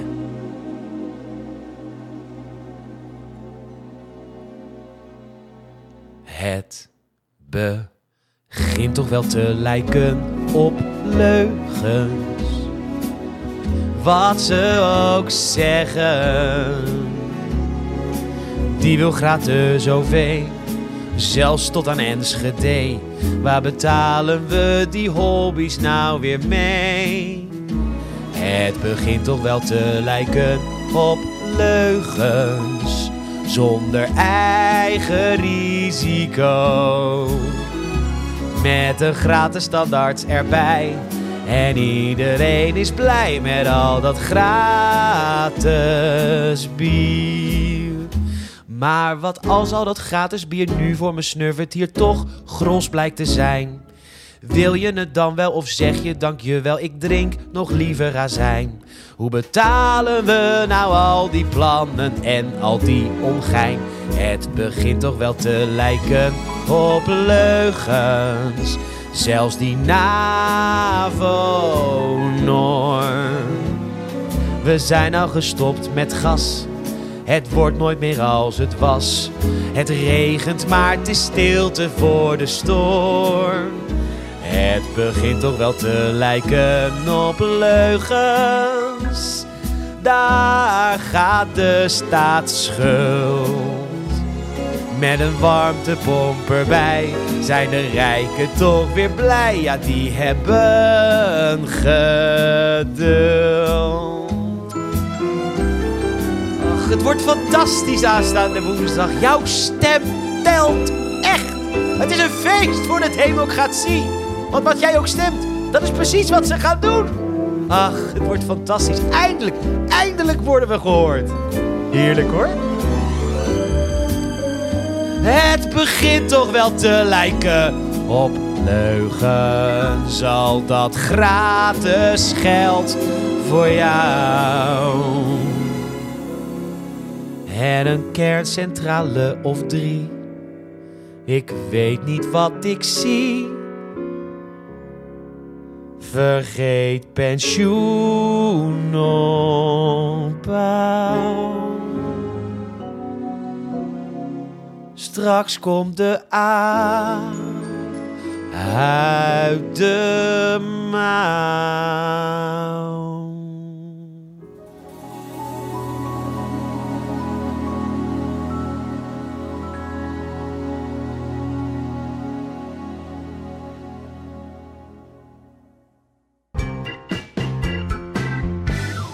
Galit en Sophie, de musical! Heb je het gehoord? Ze komen uit de Republiek Amsterdam. We krijgen nieuw leiderschap. Daar komen ze! Met een stoet richting het Mediapark. Gedragen hoog boven het volk. Krijgen we eindelijk die leiders die weten wat wij moeten doen. Eindelijk!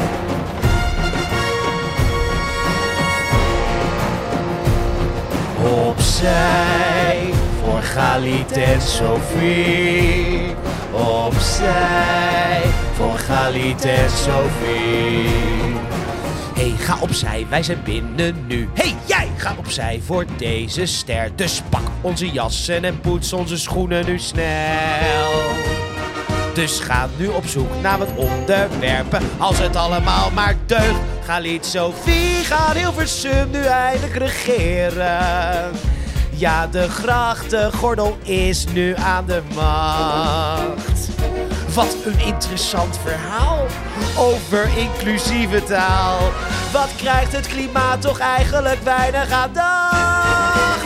Galit Sophie, ga ring aan 10 eindelijk verlaten. Ze gaan het volk leren wat deugen eigenlijk is. Elke dorpeling is racist. Elke journalist activist. Waar doen zij hun verhaal? Galit Sophie. Want zij weten dus hoe je moet denken. Elk slachtoffer doet zijn verhaal. We gaan de slavernij nog eens herdenken. Op een wordt gestaakt en schoongemaakt. Zij hebben Wilders groot gemaakt. Khalid Sophie maakt de NPO weer een linksbolwerk. Inclusief voor iedereen met hetzelfde verhaal. Wat heb jij moeten doorstaan? Sprak hij je net anders aan? Doe vooral je verhaal, Khalid Sophie. Wij willen morgen een verpot opvliegen. Voor de armeren wel te verstaan. Curaçao zal geboekt, zal niet liegen. Maar regels gelden nou echt alleen voor jou zelf, voor iedereen behalve voor wie? Voor wie? Khalid Sophie. Khalid Sophie. Ga Hilversum nu eindelijk bestormen één keer per dag verlaten ze daarom de republiek. Gooi Raoul Heertje erbij, spiegel van de maatschappij. Wij kunnen bedenken wat jij moet denken. Wij laten weten wat jij nu moet weten. Dus elke avond, wat ben jij op bol? Komt de kijkers als schalen voor wie? Voor wie? En zo.